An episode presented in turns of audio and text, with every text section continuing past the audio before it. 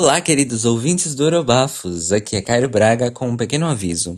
Neste episódio nós tivemos algumas dificuldades técnicas, então nos primeiros três minutos e meio, mais ou menos, vai parecer que eu estou falando sozinho.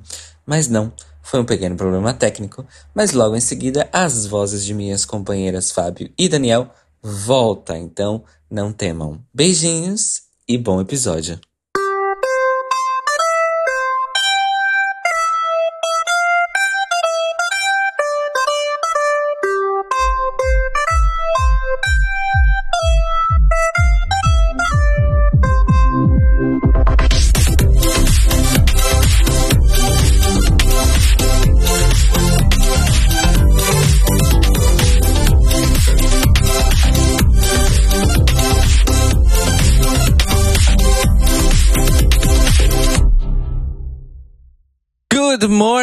Europe. Good evening, Australia.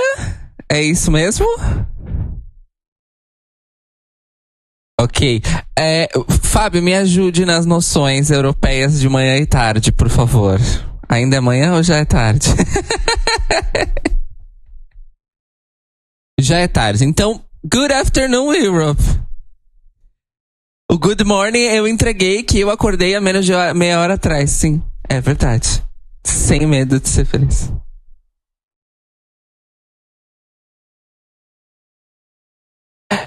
Então, em tese também a partir do meio-dia. Porém, porém, contudo, todavia, há toda uma série de pessoas, principalmente da minha geração e da do Beck pra cá, que dizem não é bom dia se eu não almocei. Não é boa tarde se eu não almocei, aliás. é, mas é aquela coisa. É, eu, eu era a pessoa que falava bom dia até o sol não existir, basicamente. Eu, eu esqueci que existia boa tarde, mas pronto. É isso, amores. Bom dia, boa tarde, boa noite. Afinal, este é um podcast internacional. Estou fazendo aspas com, com as minhas mãos. E, e é isso. Estamos começando o trigésimo Eurobafos, gente. 30. Eurobafos 30, depois de um longo período de, de uh, férias, entre aspas, férias, férias, foi férias do Eurobafos, mas foi o oposto de férias para nós três, e é exatamente por isso que não estivemos aqui durante mais de um mês, mas agora estamos de volta.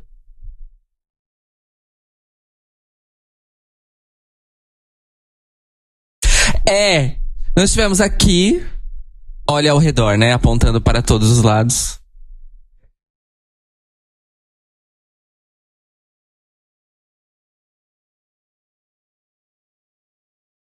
É, é bem isso.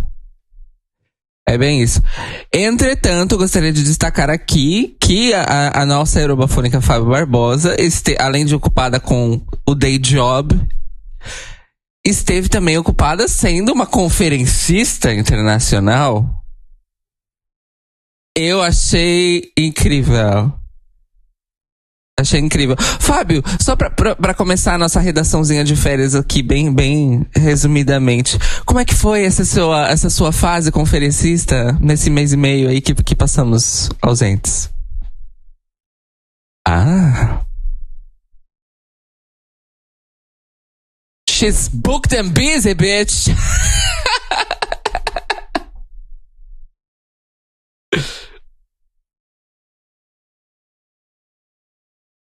Sim.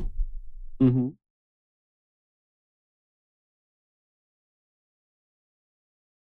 Não dizer porcaria.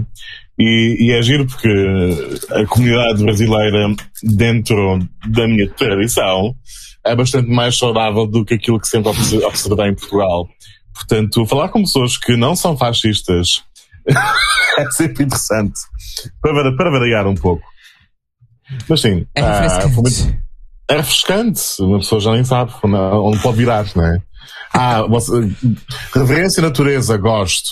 Ah, costumes antigos, não, não. Espera aí, como? Conservadorismo? Não, não. Espera, espera. Travão. É difícil, um bocado. É difícil. Mas é, foi refrescante, está a ser refrescante. E são pessoas com quem se aprende também bastante, porque obviamente são conferências, portanto há mais uhum. uh, constantes. e tem sido muito bom nesse sentido, sim. Uh, encorajador. Ainda para mais quando eu estava tenho estado numa fase prolongada de, digamos, crise no que toca. Será que vale a pena? À conta dos fachos, uh, sempre recordam que, ah, afinal de contas, uh, uh, o meio é mais diverso do que isso e, e não, não está tudo perdido. Então, sim.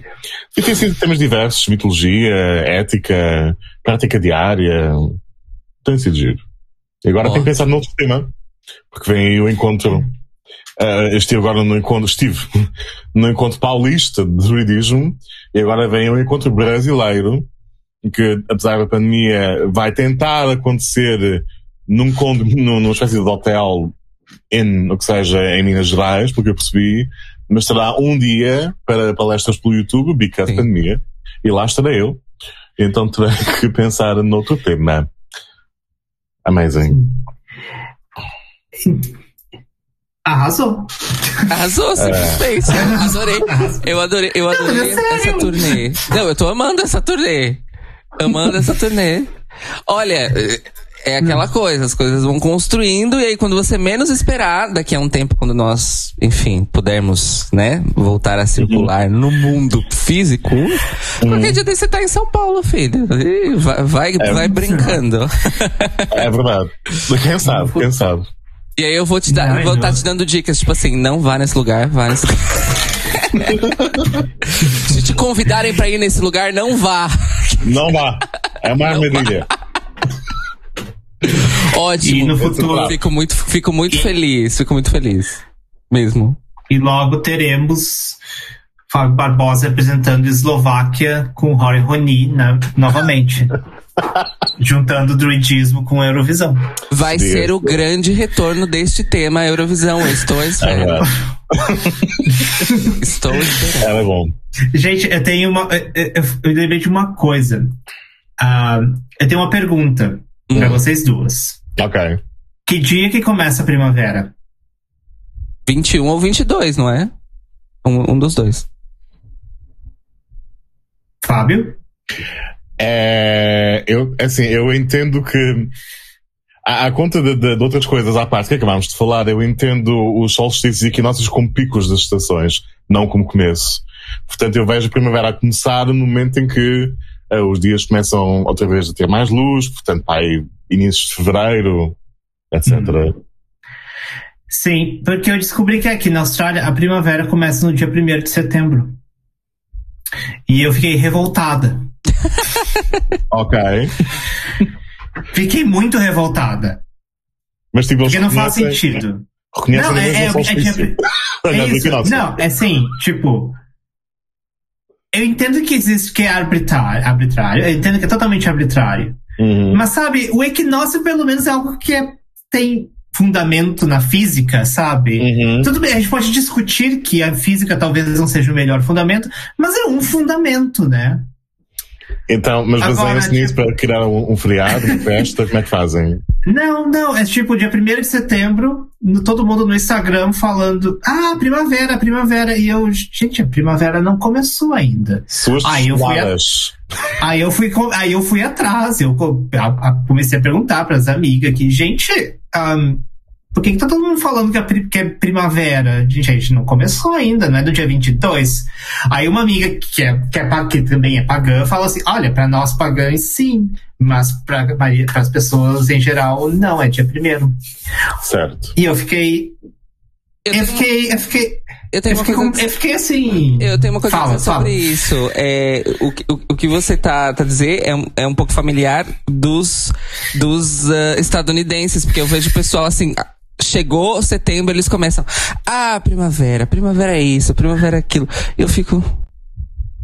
Outono, aí, no caso deles. É, é, é out... não, primavera, outono, gente, eu já não sei. Já não sei, eu ainda não, não. Eu só sei distinguir o inverno do verão. O resto eu já tô perdida. Mas enfim. Não. E aí eu fiquei, eu, eu fico. Mas espera, gente, mas. Não é dia 20, não- nem 21, nem 22, o que é que vocês estão falando? Aí, aí na, minha, na minha cabeça eu pensei, ah, as pessoas começam a sentir, é como o Fábio disse, as pessoas começam a sentir o clima mesmo, né? O clima, a meteorologia mudar, e elas falam, ah, chegou então, né? Chegou aquela coisa. E aí eu sei que, por exemplo, no Canadá, especificamente no Canadá, eles têm aquela noção do degelo. Ah, e, e eu sei que isso é que marca pra eles, que, que é quando o gelo começa a derreter, então significa que a primavera chegou. Aí eu já entendo um pouco mais porque é uma coisa que é realmente, tipo, visível na natureza, e eu acho que também é um, é um ponto marcado tão, ah, vamos dizer assim, sei lá, tão evidente quanto o dia mais longo e o dia mais curto, que nós us- us- usamos, ah, ou os dias médios, né? No caso da primavera e do outono. É, e, e aí eu entendo por que, nos calen- no calendário marcou-se os equinócios e solstícios, porque são coisas é, reliable. São coisas que sempre vão acontecer todo ano. Independente de variações climáticas ou não. Né? Ah, mas eu também, obviamente, da minha época de Wicca, lá na adolescência, também fui introduzido a essa noção de que, na verdade, os equinócios solstícios, eles eram os pontos médios e não os começos das coisas. Uhum. Ah, então, agora, marcar um, um dia no calendário porque é o começo do mês, achei estranho.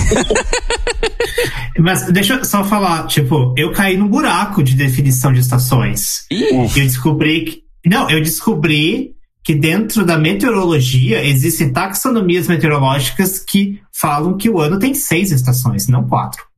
Adoro. É, Conta porque. Fa...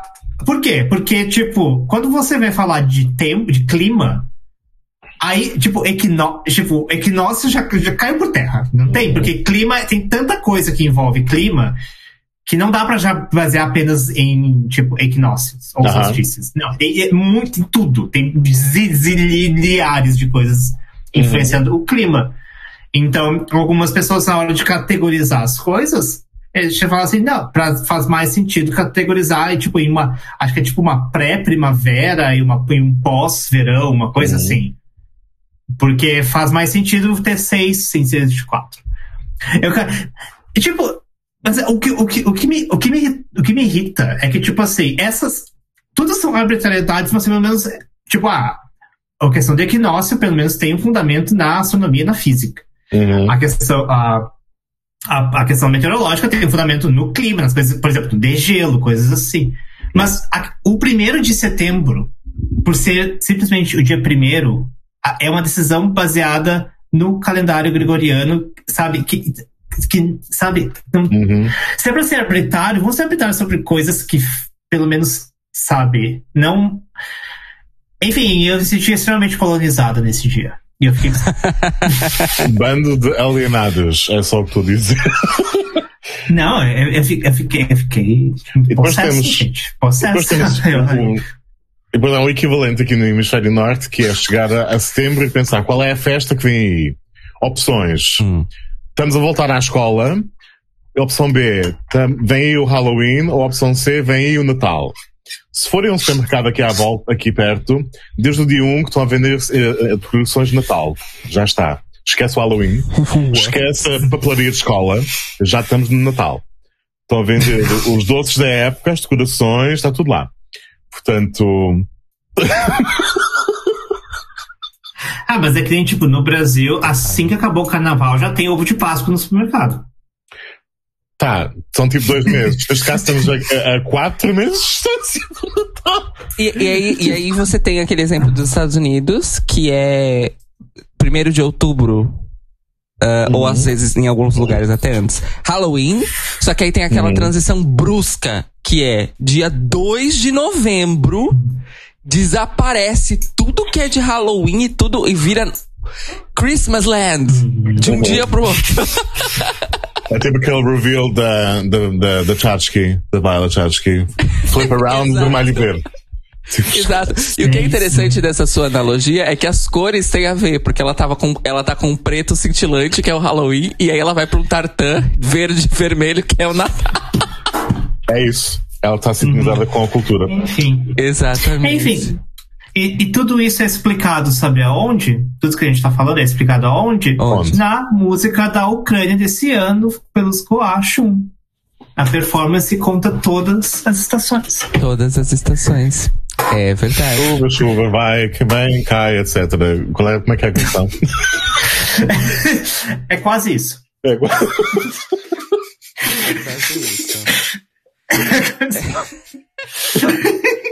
eu te conto como desce a chuva, eu como. Isso. Eu, eu adorei a analogia de chum e chuva da, da Gabi Amarano. Eu adorei. A propósito, essa- eu acho essa música chuva maravilhosa, mas enfim, that's me. Ah, faz tempo que eu não ouço a Gabi. Faz muito tempo que eu não ouço a Gabi. Ela lançou disco novo semana passada. Parece que está muito bom. Ainda não escutei. Uhum. É. Amores, Enfim, gente. Pois é, então esse foi o resumo das nossas férias, muitas discussões. E hoje, mas porém, hoje, contudo, o nosso tema é algo de 30 anos atrás. Uhum, 31 anos atrás. uhum. assim como eu, ah, que é o. É, é- que na verdade eu vou, vou aqui substituir o nome do concurso deste ano específico, que na verdade é o Eurogato Song Contest 1990, ou Eurochá, como diz o nosso apresentador do concurso, que só fala francês. Ah, não fala não, ela fala italiano também. Não, o. Não, não, não. Não, é e ele tem a fala croata. e- Não, aqui tem E a ele é divisão, gente. Ela fala inglês e ele fala francês. Sim, mas depois, lá está, mais, mais, mais adiante, na votação, nós percebemos que eles são poliglotas, porque é, Sim. não entendem italiano. Áustria não ouvem alemão. Vamos falar alemão. Assim, adoro. Onde é que estão essas Não, gente, a diferença. Não, Não, peraí, deixa eu dar nomes. Sim, ele é o Olivar Lakar e ela é a Helga Vlaovic. Que inclusive eu li, na, Brilhante. eu li na Wikipédia que teve uma treta. Vamos começar Uhum. pela treta, como preâmbulo. Que é. Opa, Eles foram. es- treta. Eles foram. Isso tá na Wikipédia, olha o nível da treta. Foi parar na Wikipédia. É, ou seja, uma treta factível. Atenção, se tá na Wikipédia é porque é factível. Eles foram escolhidos. E aí teve um uproar, vamos dizer assim, midiático. Em que as pessoas começaram a abertamente, na mídia, abertamente, falar mal deles dois porque eles eram velhos demais. E aí foram escolhidos outros dois. Atenção! Foram escolhidos outros dois apresentadores mais jovens. Porque depois deles serem, eh, vamos dizer assim, destruídos na mídia, eles falaram: então tá, amores. Tchau pra vocês. e aí foram obrigados a escolher dos apresentadores mais jovens. Mas aí, enfim. é, a Wikipédia não detalha, mas a Wikipédia resume em. ah, depois houve uma reconciliação e a Uhum. broadcaster conseguiu convencer os apresentadores originais a voltar pro projeto. E aí os dois apresentadores mais jovens é que ficaram é, esquecidos no churrasco. Ninguém mais, ninguém mais soube deles a louca depois disso. Foram cilindrados pelo regime, não. Exato. É. E aí eles acabaram sendo os apresentadores. Ah, mas olha que loucura, gente. Uma discussão dessas, quando toda a plateia de todo o Eurovision até o momento era composta basicamente de pessoas consideradas velhas. Uhum. E aí a mídia, a, a mídia iugoslava fala, não, eles são velhos demais pra apresentar.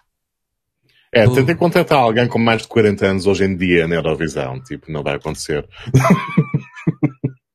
Ah, É. só se- o, o, Mons, o Mons vai ficar lá até morrer. Ah, o Monte, sim. Esse tem um lugar cativo que não trabalha mais nada na vida, não é? Se bem que, se bem que, os dois últimos concursos ou, eh, tiveram um pouquinho tiveram um pouquinho mais de variedade na idade dos, dos apresentadores. Vamos admitir que houve. Quanto- quantos anos a, a, a, a Mena tem? Nada de 40, acho. Mas, sei lá, deixa eu ver. É, estava na Wikipédia também. É, em todo o caso, ela tem 36 anos. Portanto, está ali quase a aspirar. Então ela é como- tinha, é ela que tinha Lisboa. 33. 33. Ok. É, mas, mas eu, eu, tô- eu falo especificamente daquele apresentador de Israel Uhum, sim. e também do apresentador holandês. Eles eu sei que tem Só. mais de 40. Tem uma apresentadora holandesa. A própria, a própria Edcília, eu não Ah, sei ah, quantos anos é, tem. a Eu acho que a Edcília tem mais de 40. Porque a a Edcília tinha o quê? 20? A tinha Nick é a 20 mais jovem, poucos. óbvio. Tinha 20 e poucos quando ela cantou em 98, então ela Então, deve estar.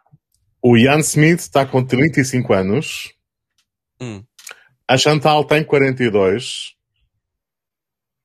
Mas pronto, ela entrou lá com o lobby da RTL holandesa, portanto ela escapou por pouco. E a Cecília 43. Portanto, parabéns, Hum. pés baixos. Mais, Ah, um, motivo- mais, um, mais um motivo para dar palmas para Roterdão. É verdade. Não é mesmo? Amores, antes da gente entrar com tudo, eu vou ser obrigada a parar a nossa, o nosso stream, Oh, oh. porque, porque Exa- é, foi exatamente isso que aconteceu. Porque o Raystream está transmitido tranquilo para Twitch. Ah, porém, para o YouTube, por qualquer razão, ele está sending data para todo sempre e não estamos transmitindo. Então eu vou parar e começar novamente, tá? Só um momentinho. Que ódio, gente. Como é que, é? como é que elas fazem lá? Tipo, hum, hum, hum. Então, E tchau. elas saem. É. É bem assim. O que, eu acho, o que eu acho mais incrível é o suspense da câmera parada no, no, no ângulo inicial. Uhum. E todo mundo parado, e a câmera parada, e de repente, lá no fundo começa a tocar uma backing track, e aí do nada a backing track vem assim pra frente. aí a câmera começa a andar. Amo. Let's go, let's go, let's go. Let's go, let's go. Ok, vamos ver se agora vai essa merda. Gente, os nervos desse operador de câmera nessa noite deviam estar. Tipo, tipo coi- coitado, gente. Pior mesmo o operador de som, que parece que foi o culpado, porque ele esqueceu, ele esqueceu-se de passar a backing track para o maestro. Portanto, a orquestra não estava a postos. Sequer. E então, não- nós não ouvíamos e eles também não. Eh, ninguém estava a postos.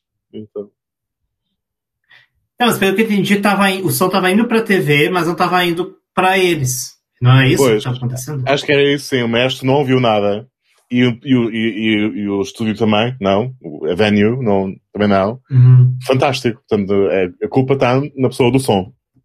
Sempre. A culpa é sempre de quem está no som. A culpa é sempre nossa, é sempre nossa. Amores, é.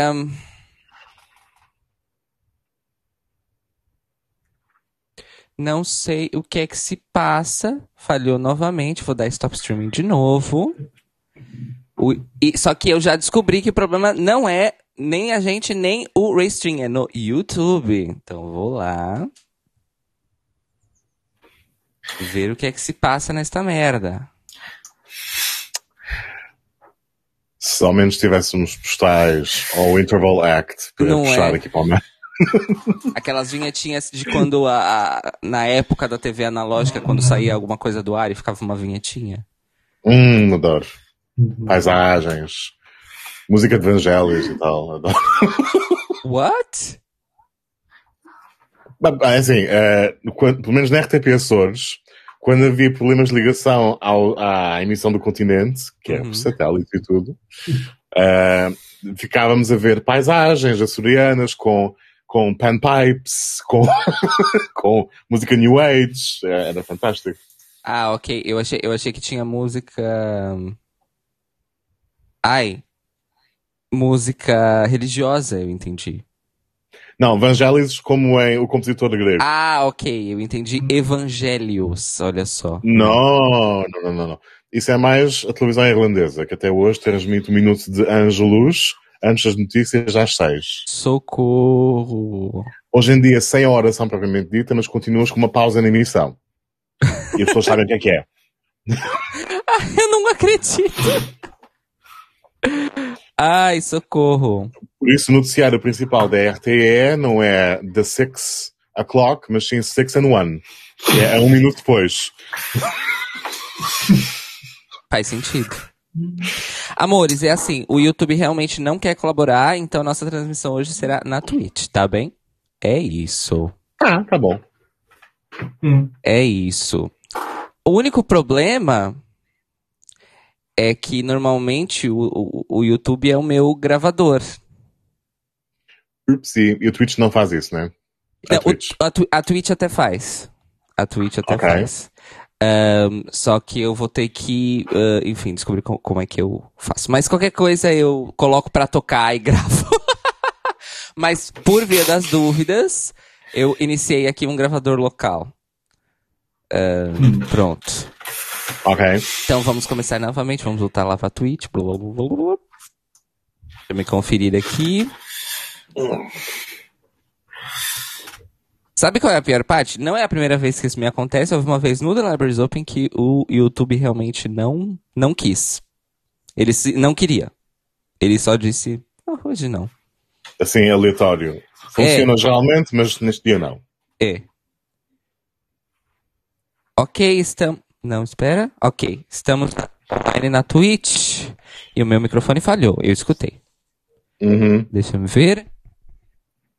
Não, não é, não é a bateria do mic. Ah, ok, é a bateria do receptor, um momentinho.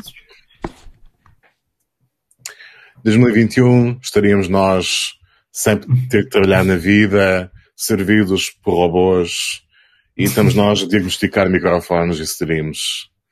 É, é a vida. O...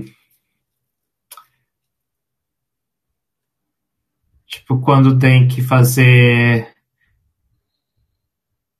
apresentação de slides na universidade, onde você tem dezenas de doutores, nenhum deles sabe mexer no audiovisual da sala. Adoro. A pior coisa é quando você tem doutores de computação, que daí as pessoas acham que conseguem resolver o problema. Hum, Até pois. que tem, sempre se- existe algum que se dá conta que não consegue, e daí Uhum. liga para o audiovisual, e aí vem o técnico e resolve. Mas até aí tem, tipo. Não, faz. Nossa. Adoro. Portanto, quem vai governar o futuro? Os técnicos, obviamente. Oi. Uhum. Oi! Olá. Ok, estamos transmitindo. é, estamos gravando. Não sei desde quando. Não sei se vocês querem repetir tudo que nós falamos até o momento. Não sei, digam-me, digam-me coisas. Mas a gente não falou muito desse Eurovision, na verdade. Não. né? Não, falamos de só- outras coisas. É, gente nomeadamente a falando- idade, não sei se ficou. Você- A gente fala, você fomentou do, da treta dos, dos apresentadores. Comentei da treta dos apresentadores. É verdade. É verdade. Comentei sim. E agora, meu namorado está me ligando. Ah, meu Deus! ah! The fuck? Senhores e senhores e senhorias ouvintes, vou comer um survival, com licença. Ai, que inveja. Ai, que inveja mesmo. Isso, Mas pior vai. que eu achei aqui. Pior Sensualmente. que eu achei aqui. Eu achei aqui Waffle também, então. Amanhã eu vou comprar. Ai, ouvintes. Pena que vocês são apenas ouvintes. então eu perder. Fábio, o Fábio está seduzindo toda a internet comendo a, sua bolacha barra biscoito. Você precisa me escrever o nome dessa porra pra ver se eu acho essa merda aqui. Um momento. Ela vai procurar Waffles agora. hum, gente. Ah, Então, então, ó. Enquanto a gente espera, eu posso cantar a música do Reino Unido. O que, que você acha? Não, pronto, tá de volta. oh não! Criatividade não! Então, ah, ok, tretas. Vou resumir. Os apresentadores que nós vimos, então, no, no Eurovision 1990, na verdade, eles não foram apresentadores por algum tempo, porque quando eles foram escolhidos, a mídia iugoslava falou, eles são velhos demais, bucho! Aí eles ficaram putos, saíram, a Broadcaster contratou, contratou apresentadores mais jovens, ao mesmo tempo em que ainda tentava convencer os originais a voltarem, eles foram convencidos e os mais jovens foram mandados passear. Falar, ah, obrigada, gente, por nada, tá? Beijos, a gente vai ficar com eles mesmo, porque é isso que a gente quer. E é isso, e, e nesse dia, então, o etarismo foi derrotado, mas só nesse dia. Só nesse dia. Apenas nesse dia, em mais nenhum outro dia. Também parece que houve treta à conta da banda que ganhou pela Jugoslávia no ano antes, Hum. que eles não, não atuaram, não é? Em Zagreb, nesta televisão. Mas eu não consegui encontrar fontes sobre o que é que se passou. Há, há fãs da antiga Jugoslávia, portanto, que se lembram e comentam no YouTube, ah, eles foram prejudicados pela broadcaster e tudo mais, mas não tem fontes. Mas achei interessante. Também tem Mas- problemas nesse aspecto. Hum, interessante, porque a orque... é daí uma coisa que eu notei aqui que a orquestra tocou 30 segundos de Rock Uhum. Me na abertura. compensado. Então. É, mas eu. Mas era comum de, de ter dos artistas anteriores cantarem, porque, por exemplo, a Emer Queen não canta. É, é, mas ela aparece em, em Dublin em 97. Essa é a questão. Pelo menos a pessoa parece convidada em alguma qualidade, não é? E neste caso, não. Não foram. Ok. É, até a Maciel apareceu para entregar o troféu em, em 69. Pois, então, é. Mas não sei qual é a treta de facto que houve, mas parece que houve alguma. Ok. Olha, mas é interessante porque eu não notei. Se você não tivesse falado agora, eu, eu- Pois é! Não teve vencedor do ano anterior. Em nada. Não. Em absolutamente nada. Só aqueles 30 É, segundos teve. É. teve 30 segundos da música pela orquestra no início. Foi. Foi isso. Acabou-se. Ok, amores. Então estamos ah, em 1990, em Zagreb, que a altura era a capital da Iugoslávia?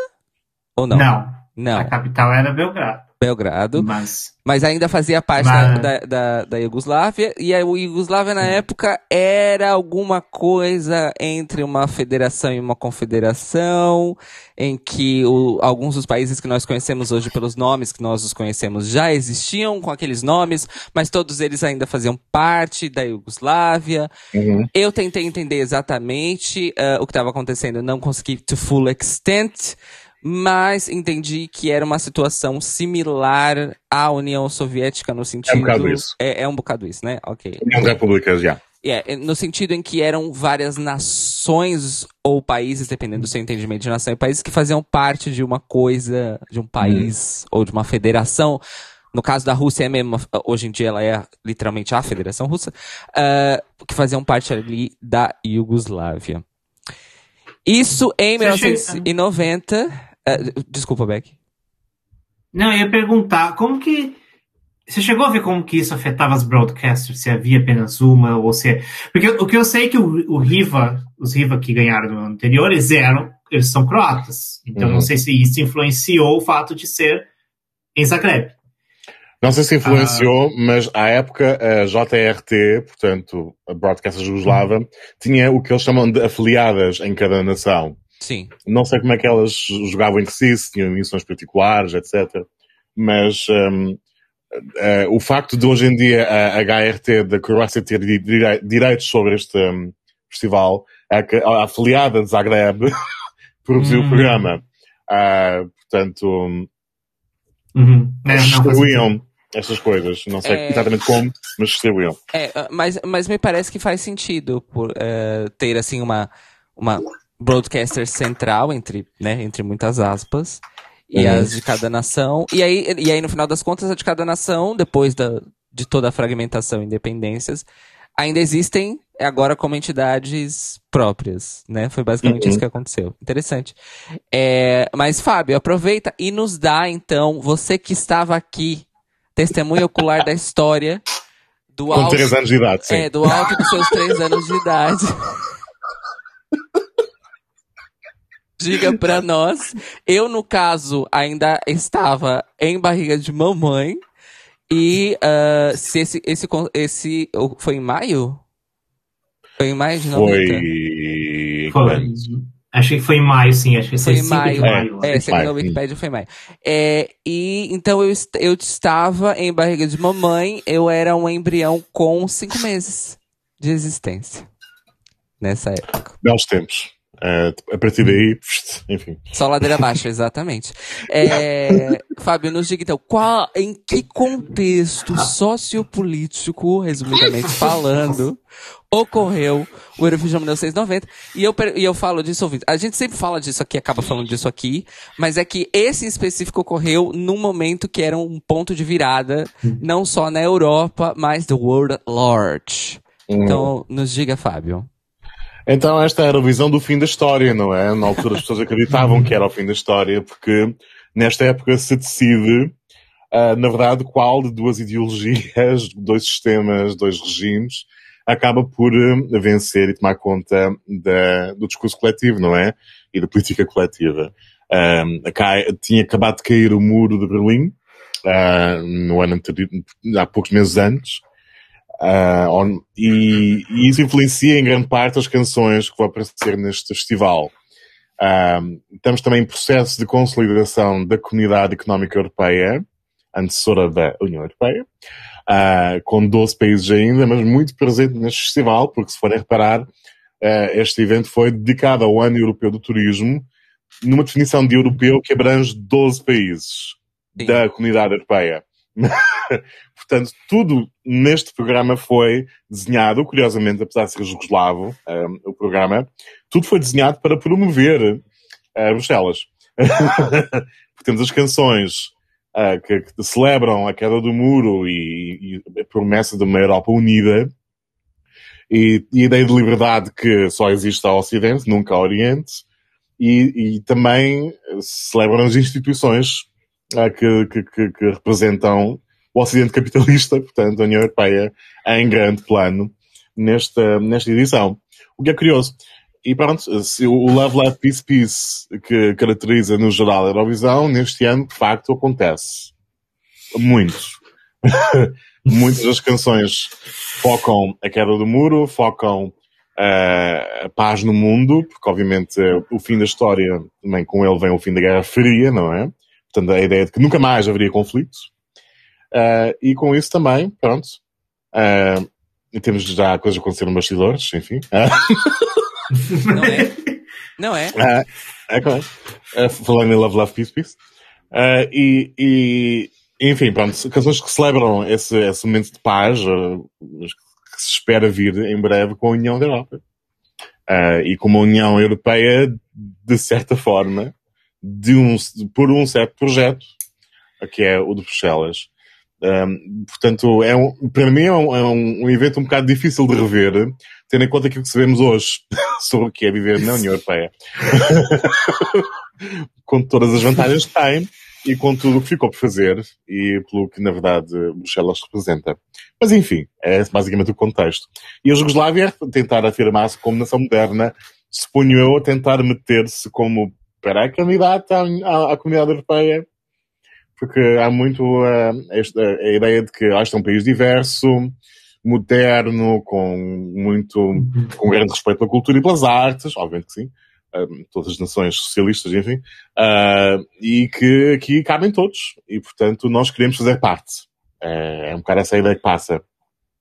É isto, Zagreb de 90. É, além, além do que, assim, considerando também o contexto e o próprio lugar onde estava acontecendo o concurso naquele ano, uh, existia alguma, vamos dizer assim, alguma tentativa, querendo ou não, o discurso da canção vencedora é, é, corrobora isso, não sei to, to what extent especificamente, mas aquela questão de não interessa se tal país quer ser socialista, se tal país quer ser comunista. O que importa é que a Europa esteja unida.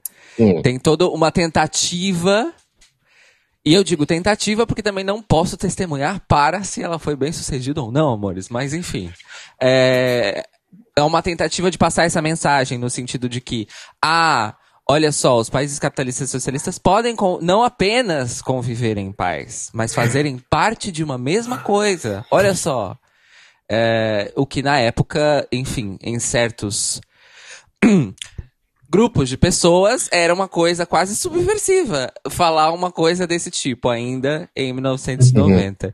Se em 2021, amores, ainda é, uh, imagina 30 anos atrás, não é mesmo? em todo caso, eu sinto que isto acaba por ser uma Eurovisão que conta os dias para o fim da Jugoslávia, porque É preciso não esquecer que a Eurovisão, por esta altura, é um evento de promoção do Ocidente. Yeah. Existia também, ao mesmo tempo, a Intervisão na União Soviética e países associados. Portanto, por esta altura já estávamos com um conflito entre duas visões, eventos e aglomerados de média, etc, etc. Ah, portanto, a Eurovisão, Uma, tudo bem, a união entre todos, mas na verdade o discurso esteve sempre inquinado para um dos lados, diria eu. uma coisa que, ah, que a apresentadora comenta é que o concurso é ah, transmitido em países, na, na União Soviética, Polônia, Hungria, Bulgária e acho que alguns outros países do leste também. Ah, ela fala, Sim. ela fala até na Coreia do Sul. Eu falei, what? Even. E China. E Uhum. China? Eu fiquei, what? E Austrália? Bom, mas até não é novidade. Aquelas. O comentário da BBC, Terry Wogan. Ah, enfim. Hum. Com o comentário da Mas- BBC, coitados os australianos, sofreram Terry Wogan, ainda tempo. por cima. Nossa, os anos Wogan, que anos difíceis. Hum. anos difíceis. É, é muito. Wogan. Anos difíceis. Mas, gente, e o Eurocat, gente? E o Ah. Eurocat. Então, olha, Vencedor. é, é assim, o meu primeiro comentário aqui no meu bloquinho de notas é amei o filme de abertura e eu realmente amei, achei muito interessante. Tem E- nome. EA for Animation. Eu amei o mascote animado, porque ele tem a cara e o estilo de animação que caracteriza é, uma coisa da arte soviética. É resumida como arte soviética, mas na verdade ela era produzida mesmo em todo o leste europeu, né? Pra lá do muro, en- entre muitas aspas, que é a animação dos países ah, sociocomunistas europeus Uhum. que eles têm toda uma estética que é muito identificável. Você olha e você fala, ah, isso foi produzido no leste europeu antes de 1992. Certeza. e, esse- e o Eurochat, ele é. Ele é 100% esse estilo de animação e esse estilo de personagem. E eu acho incrível, porque uma. A história não falada é que, na verdade, existem várias técnicas de animação, inclusive com é, intervenção computadorizada, que não foram pioneiramente feitas nem nos Estados Unidos nem na Europa do Oeste, sim na Europa do Uhum. Leste. É, inclusive, o, o- o, a, a técnica de é, layering com a ajuda de computadores foi desenvolvida na União Soviética, não nos Estados Unidos. A Disney só começou a usar isso depois que não existia mais União Soviética, inclusive. É, eles estavam atrasados. Olha só, disso ninguém fala. Mas pronto, eu só sei disso também porque eu fiz faculdade de cinema, amores. Então também não sabia, tá?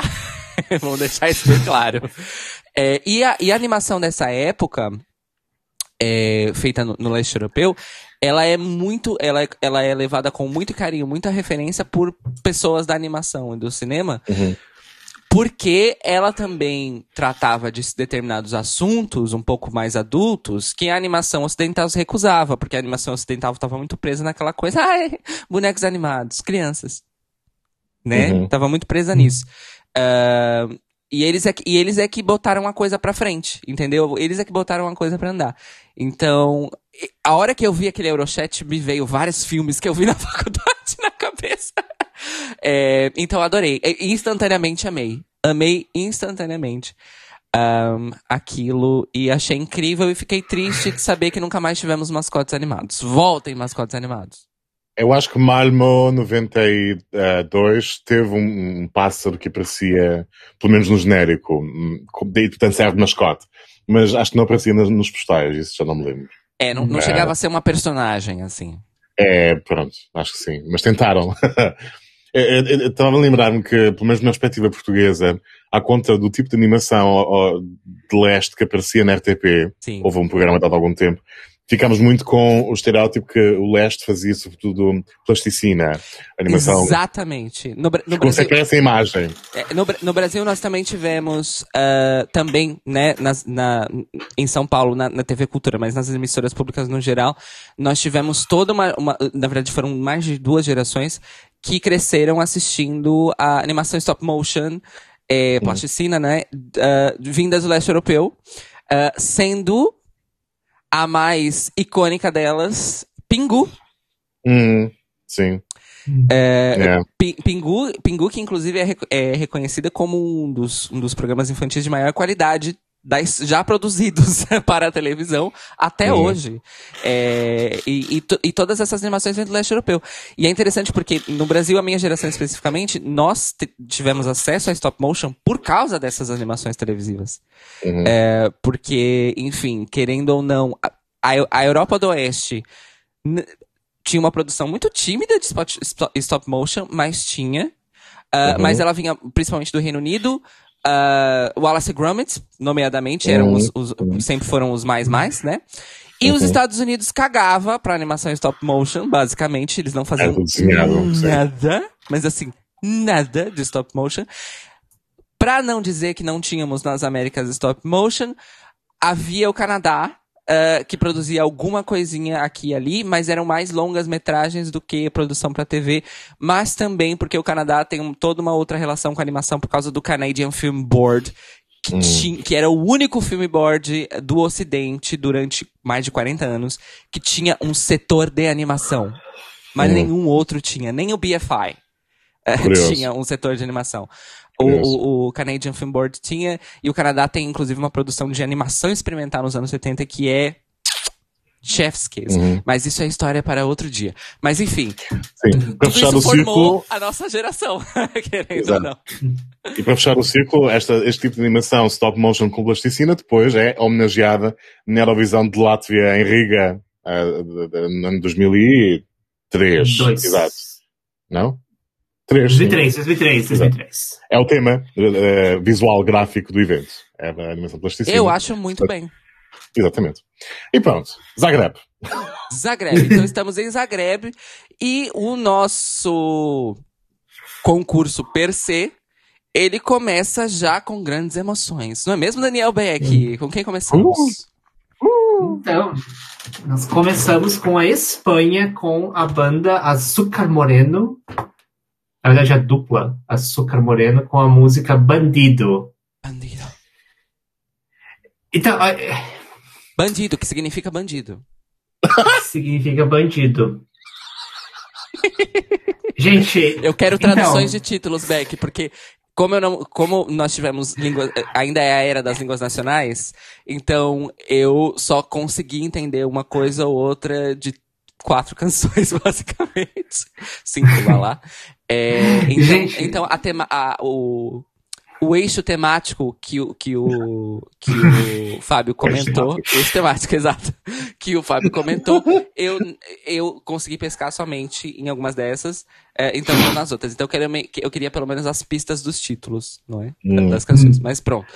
Vai lá, Beck. O que que acontece Vai- então? Gente, é mais fácil. Acho que vocês que são dos, as- da- do som, é mais fácil de vocês explicarem, mas dá um bug no início. Gente, essa é. Então. se- eu não, me corrija se eu estiver errado, mas até onde eu entendi, o som estava indo.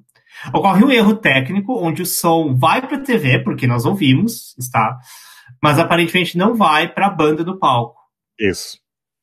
E então as a banda, a música começa a tocar, a banda começa, a ba- e a banda fica lá tipo parada e É. as duas vocalistas entram no palco e não sabem o que- fazer, porque para elas não, na- nada está tocando. Exato. E a orquestra também E- não ouviu nada, não tem sinal para Não começar. tem- É, Ah, Então, eventualmente, E elas resolvem sair do palco. Exatamente, tá, ok, nada está acontecendo, a gente, então a gente vai sair do palco. porque assim, o, Nota máxima para o guitarrista, né? o guitarrista que faz ali a sua dancinha, palmas pra ele. É, então, assim, é, o, que eu, o que eu entendi que aconteceu foi, foi essa falha de som mesmo que o Beck disse. Porém, na verdade, o que acontece? Quando começa a música pra nós que estamos ouvindo, ela começa lá no fundo e do nada ela aumenta. E na, e, e, na verdade, o que, o que acontece? Dá pra notar que eles começam a ouvir. Porque as meninas começam a dançar e o, e o setup da câmera vai, go, né? Tanto que Uhum. nós temos todo um momento de suspense que é, tem silêncio. A câmera está parada, o GC está na tela, a câmera está parada, é, no, na posição né, inicial, em que vai começar o movimento de câmera e tudo mais. Mas a câmera está parada, está tudo parado, está tudo em silêncio. De repente, lá no fundo, a gente começa a escutar. E aí, alguns segundos depois, esse vira. E aí, a câmera começa a se mover e as meninas começam a dançar. Só que a música, na verdade, já começou. Então, na verdade, já tá todo mundo atrasado uns 5 segundos. O que, na, o que em música é, muito, é muita coisa, gente. Não é pouco, tá? É muita, muita coisa. E elas começam a dançar. Só que dá pra notar que em determinado momento elas olham-se. A banda lá no fundo já está, tipo. Parada, tipo, eles não estão nem fazendo o playback, né, dos instrumentos, porque todo mundo. E aí todo mundo para de ouvir. Então, na verdade, não é, não é que nós ouvimos eles, não. Nós ouvimos, eles começam a ouvir e acontece alguma coisa lá no retorno que eles param de ouvir. E é brusco, dá pra notar que é brusco, porque elas se olham do nada e nós ainda estamos a ouvir a música. elas se olham assim. E aí elas se olham, olham pros músicos que estão no fundo do palco, Uhum. olham-se novamente e elas falam. E elas saem. elas saem de cena. Nós continuamos a ouvir a música, o público claramente não escuta nada, ninguém escuta nada. O maestro tá numa posição que parece que ele tá esperando alguma coisa acontecer. nada acontece. A orquestra. E aí. Aí, back to one, todo mundo, as câmeras se reposicionam, eles conseguem corrigir, todo mundo aplaude, e aí a coisa começa como deve ser. Exato. E aí, É, gente. enfim. E aí E aí eu temos- vou falar da. E aí nós temos o quê? Luxo, poder, riqueza, sedução, fechação e Uhum. dinastia. E temos também uma coisa que. é, Ok, eu não vou falar que é raro, porque não, é a uni... não foi a única vez que a Espanha levou este aspecto cultural de si mesma. Mas, até onde os Eurovisions e, e, e candidatas da Espanha que eu assisti até hoje, meu conhecimento é limitado, vamos lembrar, não é tão vasto assim. Eu acho que talvez foi a coisa mais ritana que eles mandaram. É, essa é a realidade da coisa. que Essa é a para terem realidade. Intérpretes gitanas Hum. no palco. Isso aí é, é mais difícil. Ah, então a minha impressão não está incorreta. Assim, pode haver pessoas que, que, que, que- também sejam e que eu não faço ideia no caso espanhol, mas assim abertamente, não é? Sim. Assim com, com orgulho, é, é raro. Porque assim, nó- nós já tivemos, mesmo antes de 90, tivemos canções que a Espanha levou em que Uhum. havia a música, porque também tem aquela coisa, né, amores? A tradução, a tradição musical espanhola, que é mais conhecida internacionalmente, ela é basicamente moçárabe e ritana Uhum. com uma Uhum. mistura, né? Ela é uma, é uma grande mistura, mas as bases são essas. E não dá, e é indefectível. Você escuta e você sabe dali, de onde é que vieram aquelas harmonias, aquelas escalas, a, a- aquela instrumentação também, né? Porque afinal, ah, a base do, do flamenco, querendo ou não, vem de uma tradição que é claramente árabe. Tal como o fado? tal como fado, exatamente. A Península Ibérica no, no geral, né? É, Uhum. Mas tem aquela coisa do embranquecimento da coisa toda. E, por mais que tivemos algumas músicas, principalmente as canções mais dramáticas, né? Que tem ali o seu flamenquismo, né? Aquela coisa, mas nunca era full Gypsy Kings, vamos dizer assim. Nunca era. E essa foi. E eu fiquei surpreso, confesso, e muito feliz. Uhum. Yeah, E elas entregam tudo. tudo. Tudo. Yeah. Hum. Geniais. Beck, eu interrompi, mas por favor. É porque eu, eu- eu- Não, isso me chamou vai, muita atenção. Não, não, você, você- você- eu, eu, eu normalmente eh, tenho bem menos a falar. Fábio, o que, que fala você? Então, obviamente gostei bastante. Foi uma, apesar do- do- dos erros técnicos da organização, foi um ótimo começo, porque depois seria difícil, acho eu, atingir esta mesma fasquia de qualidade, de entrega, de presença, de interesse, até porque a canção tinha bastante sumo. E é, hoje em dia, Stella Pop. Mudasse um bocadinho o arranjo, tirando Hum. a parte mais datada dos anos 90, sintetizador wise, e hoje em dia voltava Hum. a sair com, com, com sucesso. Acho que sim. É, essa é uma coisa que eu ia comentar. Tipo, pra mim, É uma, uma das coisas que eu tava tentando notar era quais músicas desse ano ainda Uhum. estavam nos anos 80 e quais já estavam nos anos 90. E essa talvez seja a que mais está nos anos 90. Do, Sim. desse ano, talvez. Contemporânea nesse sentido, sim. Sim. Aham. Yeah, concordo. É, eu, eu, O- eu, eu também fiquei Porque- pensando, eu também fiquei pensando nesse aspecto back da, da virada da década, né? Sim. É, inclusive, toda, todos os concursos da Eurovision que são viradas de década são muito interessantes por causa disso. Porque a gente tem disparidades, né? Musicais Uhum. muito interessantes. É, eu lembro que eu, eu achei aqui que, na verdade, essa. Na, na mi- no meu entendimento, eu não acho nem que ela, ela é a dos anos 90. Eu acho que ela é a que mais está no período de transição. Na minha opinião. Porque, na verdade, pra mim, no concurso, spoiler alert, a coisa mais forward noventista é a França. É, inclusive na, Tá, na- inclusive sim. na temática e na estética. É, mas, mas gostei. A, a mistura que tem ali de tudo dessa música da Espanha. É, para mim é fantástica e começar o concurso logo com ela também pra mim é, é tipo uau, uou. é dizer Eu acho que. Assim, é que eu, eu acho que pra mim, é, por fato de ser, tipo, claramente baseado em flamenco, tipo, tem uma raiz de flamenco, talvez fique mais difícil de, de porque não é um, um pop, tipo, é, não é uma música pop, digamos assim. Uhum. Mas eu, o, que, o que me chamou a atenção justo eram os instrumentos, especialmente tipo teclado e coisas do tipo que você não, ouvi- não viria num flamenco tradicional, entre aspas. Uhum. Então, é tipo assim, ah, ok, ah, flamenco, tá, blá, blá, mas, mas aí os instrumentos que vêm junto, a mistura, essa mistura que me chamou muito a atenção. E eu acho que essa mistura que me faz pensar o quão contemporâneo essa música era Uhum. Tipo, É. tipo e, e, e é uma, e, e é uma coisa muito louca, porque é, é sem, sem medo. Tipo, os, esses instrumentos, teclado, é sem medo, ele tá ali, é, é- é central na música. É, É. tipo, é tipo, somos flamenco moderno, sim, e é tipo, sabe? Uhum. Então. É, eu- eu- então. Eu ainda acho que acho que para mim talvez seja mais contemporânea, talvez esse ano. É, Eu acho que o prazo de inspiração da canção durou bastante, porque até ao final dos 90 tínhamos coisas dessas a acontecer Sim. no mercado. exato. né, é, e, e essa, e essa Bandido é um clássico Eurovisivo até hoje. Sim. Até Vocês no Brasil tiveram o- outro sucesso das Açúcar Moreno, Sola Se Vive uma vez? Então, não, não Uhum. tanto, porque. é, e eu ia, eu ia complementar o que o Beck disse, é porque assim, eu também tenho, tenho essa impressão de, de que as, as, as- essa música da Açúcar Morena era alguma coisa como uma novidade ou uma quebra, alguma quebra de, de estilo e padrão, justamente por inserir toda essa instrumentação eletrônica é, no meio, no meio de, um, de um flamenco rasgadíssimo. É, porém, contudo, todavia, eu acho que é, a inspiração foi do outro lado do oceano, porque a música latina, o pop latino produzido na América Latina já estava fazendo isso desde o meio dos anos 80. Hum.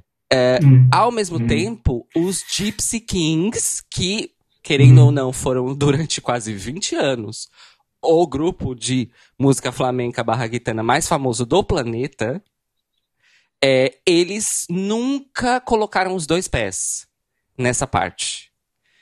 É, Então, por mais que às vezes tivesse ali uma percussãozinha programada, um tecladinho assim mais tímido, eles sempre foram muito mais de, de, instru- de instrumentação, inclusive a, a banda ao vivo deles sempre foi gigantesca.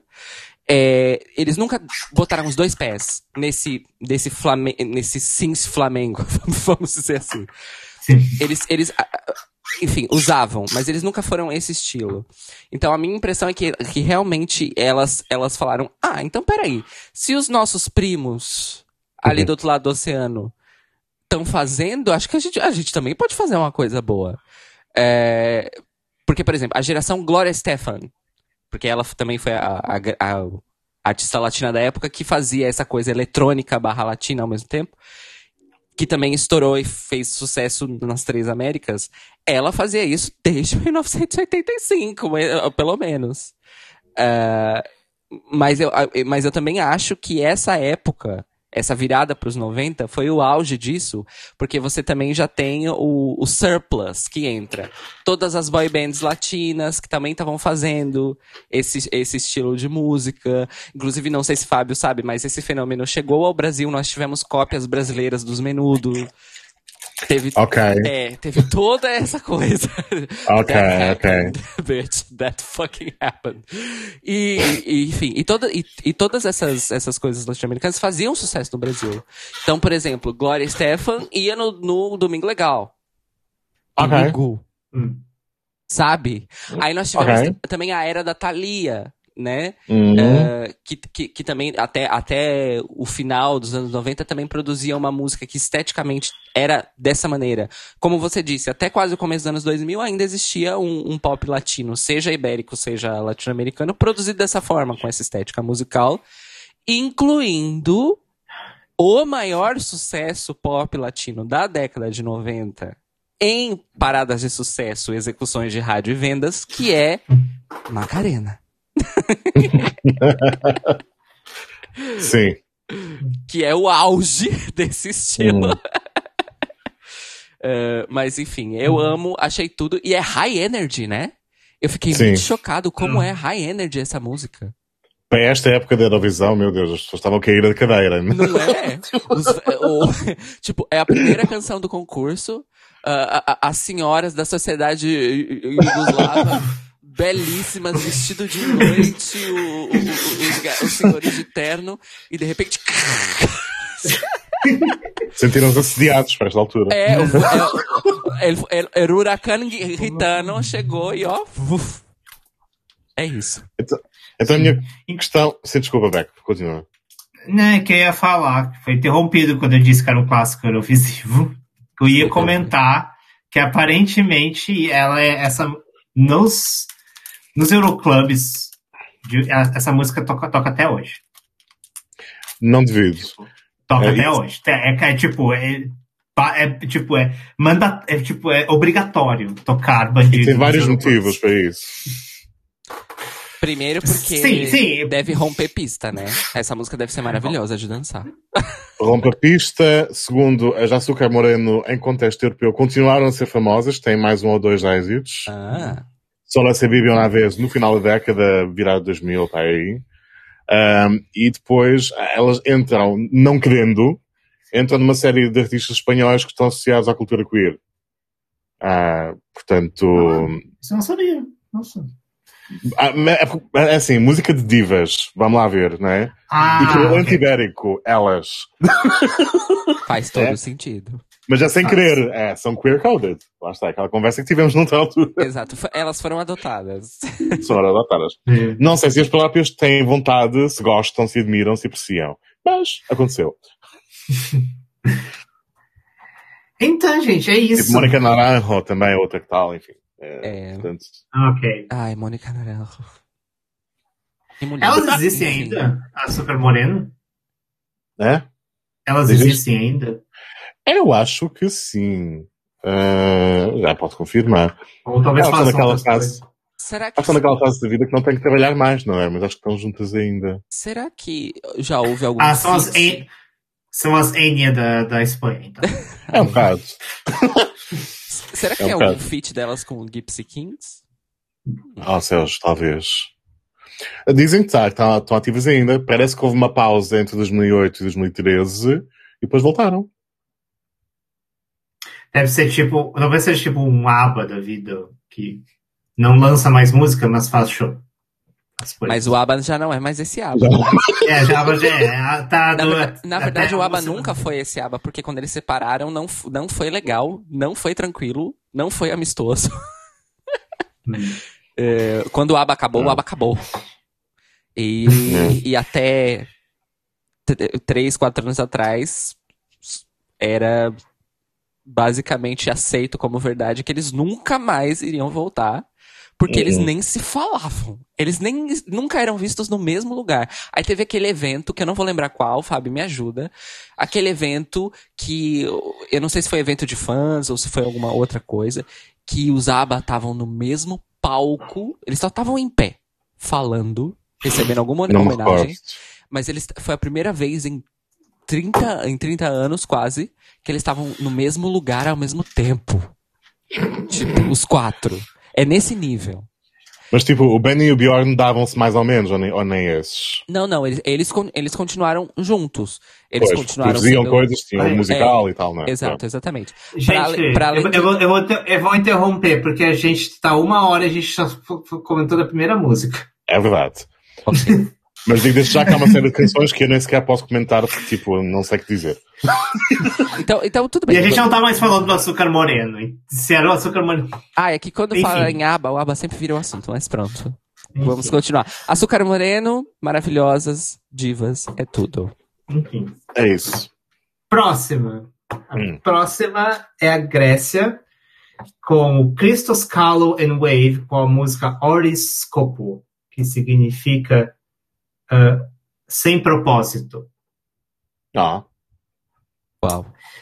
Eu botei aqui, o que, que eu botei? Eu botei aqui que, ao contrário da música anterior, essa é datada, essa ainda está nos anos Super. 80, É. ah, que ele é o Roberto Carlos Grego, Ah!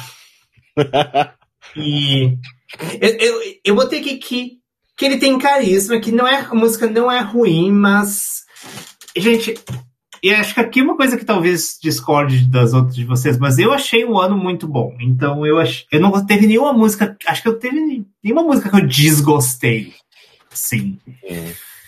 E. Então, pra mim, essa foi uma música que ficou lá. Ah, ok, mas tem, mas tem coisas melhores. E é isso, gente. Ah, Cairo. Eu, eu, no geral, eu também achei um ano bom. Não achei um ano ruim. Mas eu, eu tenho uma, ah, uma, uma dificuldade com a música desta época. É muito pouca, muita pouca, muito pouca coisa da música desta época que eu gosto. E as coisas que eu realmente gosto da música dessa época não são o pop mainstream. Ah, então, assim, é uma, é uma questão minha mesmo. É uma questão de gosto pessoal e questões estéticas e tal. Mas eu consigo sim reconhecer que foi um bom ano. Ah, eu consegui fazer um top 10 sem grandes dificuldades para atingir 10. Ah, Fábio, depois tem alguma coisa pra falar sobre isso, se calhar. Ah, mas essa, essa, essa música eu não gostei. Não gostei. As minhas anotações incluem, incluem uma coisa que eu vou repetir aqui, porque nós estamos na virada da década e, faz, e é da virada dos 80 para os 90 e é, e é relevante, que é Mullets Alert. É o primeiro Mullets Alert da noite. Teremos Ah. mais? Ah, tendência, tendência. Teremos mais. Mas já era uma fading trend. Uma fading trend. Dá pra notar isso no, ao longo do Uhum. concurso. É, e o que, que eu anotei? As- os, os meus comentários são: as calças sociais baggy do vocalista, no, it's a no-no. O blazer vermelho, it's a hell yeah. A backing vocal estava servindo muito mais do que o vocalista principal. E, e aí, é uma crítica aqui mais ah, nitpick, que é os ângulos de câmera pensados para escolher o para esconder o backing vocal negro, it's a choice. Porque só a outra backing vocal é que aparecia. Nossa, eu não tinha nem reparado que havia um backing vocal negro. Então, Ou seja, foi Fábio. eficiente o planejamento de câmera e palco Foi deles. eficiente. ah, assim. Então, esta e algumas outras canções. Eu, eu confesso, e disse já no nosso chat em privado, que eu tive algumas dificuldades em ver este ano de maneira completamente sem viés. Porque estou exposto a, vários, a alguns desses estilos desde há literalmente 30 anos, não é? Eles aparecem na televisão todos os anos, ou quase, desde esta época, e depois há, há estilos de música que foram sucesso e foram já passados repetidamente nas rádios e, e que eu consigo identificar as influências e tipo, já sou adaptado. Então eu tentei meter-me num, num, num, num estado, no mindset de quem ouvi isto pela primeira vez e não consegui sempre. tentei pensar, se eu estivesse nos anos 90 a ouvir isto agora, será que gostava? Uhum. E, e mesmo assim foi difícil. Porque, além do eixo temático de promoção no Ocidente, ah, que aparece em muitos sítios de- nesta edição, yeah, é, é, é, é todo o licor doce, é tudo é a balada desinspirada, é aquela mesma progressão e tal, e, e- e não consegui.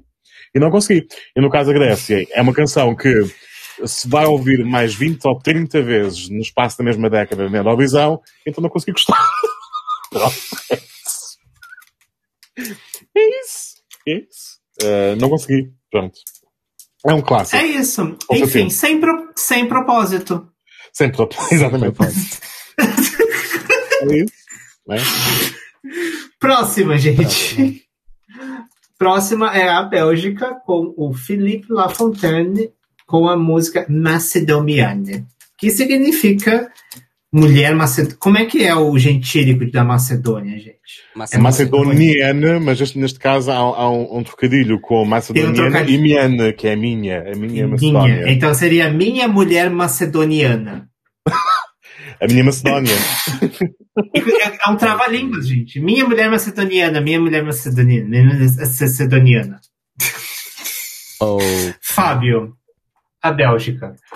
Vai na mesma linha que outras, não é? Tipo, é uma, é uma balada bem interpretada, mas achei esquecível. E depois é aquele, entra naquela categoria obrigatória, que é, há sempre um país que tenta introduzir uma referência ao país onde está, ao anfitrião, no meio da música de forma gratuita. Neste caso é, ah, estou na Jugoslávia, tenho um romance com uma mulher da Macedónia. Pá. Pronto. Não. Uau! É? Como, como, como se diria? Smooth. Very. então, Cairo.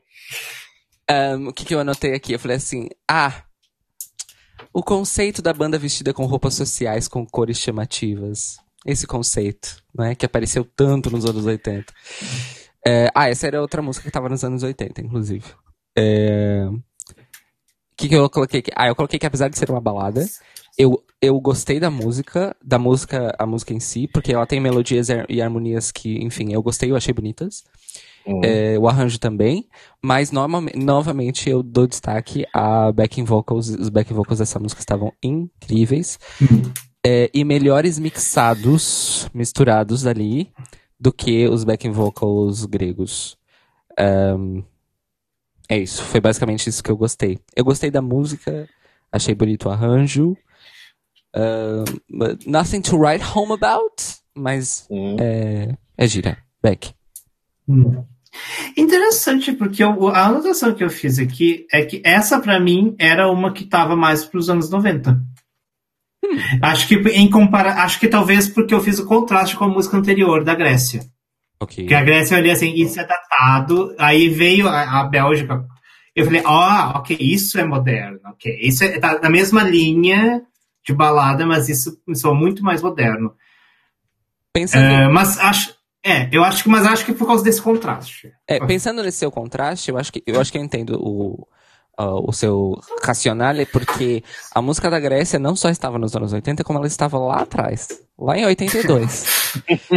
Essa da Bélgica já está um pouquinho mais em 88, 89. Eu acho que, e acho que ela, acho que talvez também pelo fato de ter um arranjo que não é muito óbvio. Acho é. isso que eu... É uma das coisas que me chamou a atenção, que me fez gostar da música. Também, é, é, concordo, concordo. Então, mas a única coisa que eu não gostei foi a, a roupa de escritório. Tipo, saíram do, saíram do escritório, saíram lá do cubículo pra. Sabe? E eu fiquei, gente. Aí você vai descobrir, e na verdade eles são a, a banda composta pelos funcionários da. a louca.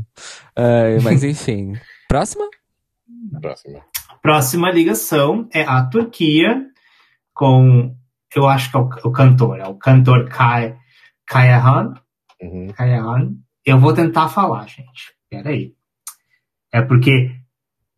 Ah, não, ah, tá, não. Esse é, esse é o I de verdade, não é o I mentira. Tá. Gus, Guslerinen Hassinidin.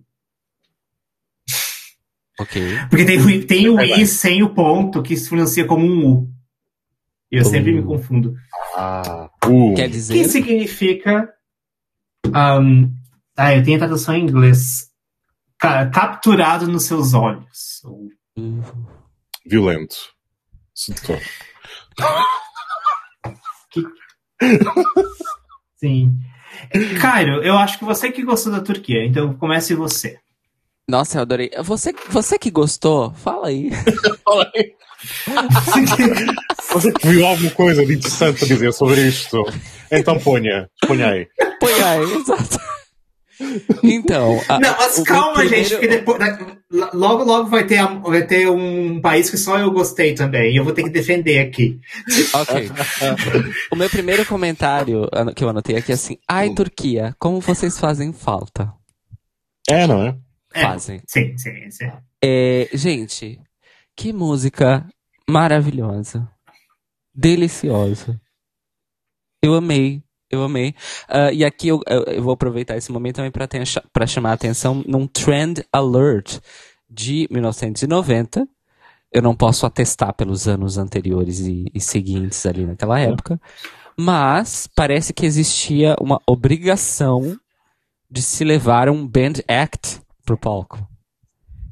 O que para no, o que para nós hoje em dia é um pouco meio Será que será que é porque o Riva ganhou no ano anterior? E daí, ah, uma banda de rock ganhou, então temos que fazer bandas. Eu diria que as regras da época se dispõem a isso, porque todos os instrumentos que faziam parte do arranjo tinham que estar em palco, de uma forma ah, ou de outra. Okay, okay. Então, se vais ter seis pessoas, nem, nem que fazem playback, a orquestra está lá e o resto pode ser playback, mas tem que estar lá presentes. Ah, ok. Tens um exemplo na, na, em Oslo 90 e, ah, 95, 6? 96. Ah, o Reino Unido. Gina G, não é? Que tinha música eletrónica a acontecer, portanto tinha que meter um computador no palco. Para nada. Mas tinha um computador no palco. Uh, isso, isso me lembra. Eu acho que eu já fiz esse comentário aqui. Mas sempre que eu escuto essa história, eu preciso assistir. Eu não assisti isso ainda. Sempre que eu ah. escuto essa história, eu me lembro dos shows dos Pet Shop Boys dos anos 90. em que eles real, porque gente, na época não tinha opção. Vamos lembrar, né? Era os anos 90. Em que eles literalmente tinham as, é, eu acho que ao final dos anos 90 eh, tinha alguns shows, os, os, shows maiores que também tinham aquelas projeções, quando eles começaram a experimentar com as projeções nos anos 90, às vezes tinham três computadores, três computadores desktop no uhum. palco, nos shows dos, dos Pet Shop Boys nos anos 90. É, é uma loucura a gente pensar nisso. E é uma loucura a gente é. pensar num computador no, no meio do palco hum. uh, na Eurovisão. Enfim, eu preciso assistir isso. É, mas ok, eu não sabia de, dessa regra específica. É... é, isso pode ser seis pessoas no palco e elas não vão dançar, então o que é que vão fazer? Né? Já agora mais músicos. Pois, é isso. É, isso posto, eu gostei muito do, do, do Band Act turco.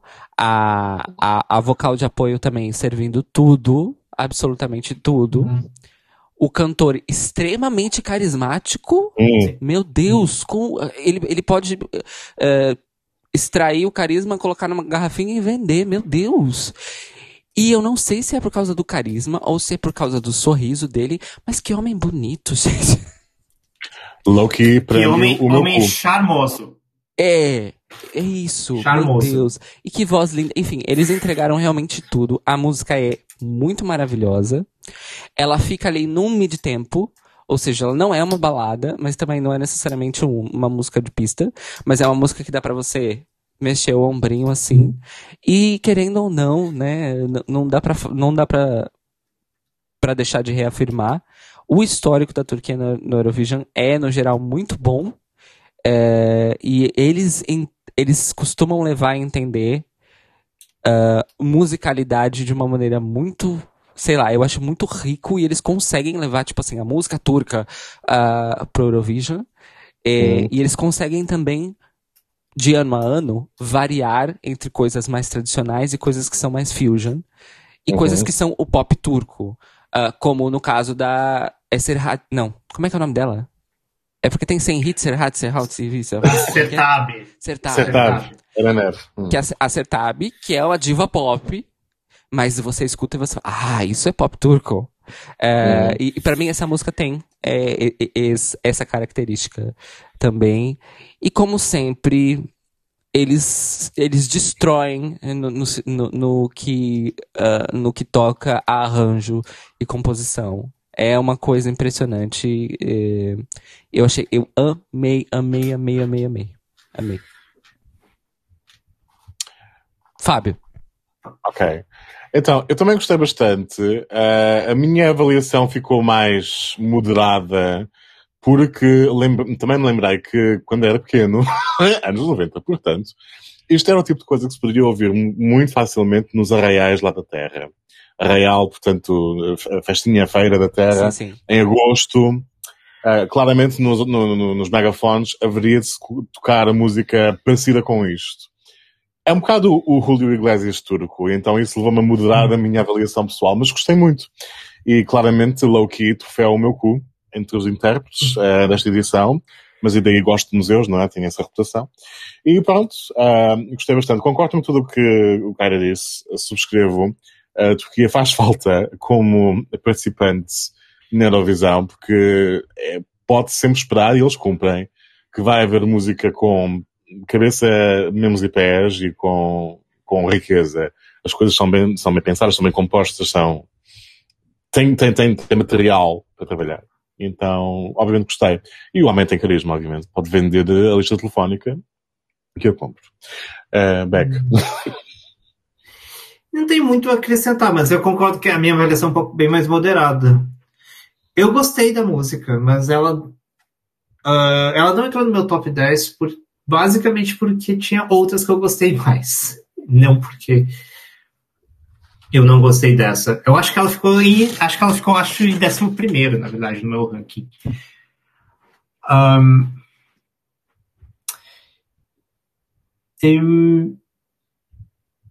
eu, eu, eu já, cara, vocês duas já falaram tudo que eu tinha para falar. Eu não tenho nada a acrescentar. Então, passa concordo que é carismático, concordo que é que tem um arranjo bacana também, mas acho que só de não me cativou tanto quanto cativou quanto, quanto vocês duas, talvez. Mas eu acho uma, ah, uma coisa que eu esqueci de comentar aqui tipo, no início.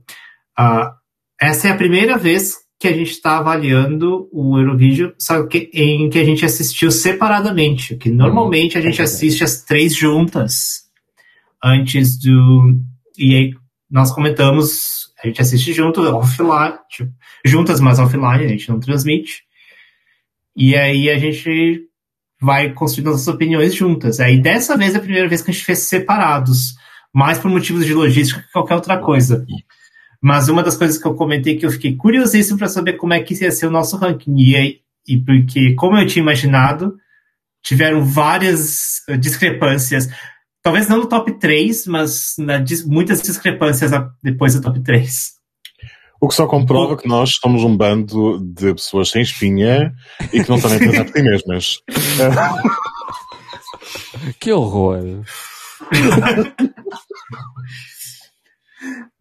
Próximo, então, gente. Depois desse comentário, próximo. Próximo. Próxima é a Holanda, com a dupla Maywood, que é composta pela Alice May e Karen Wood. Ah que obviamente não são os nomes no, de originais dela, uhum. que elas são holandesas.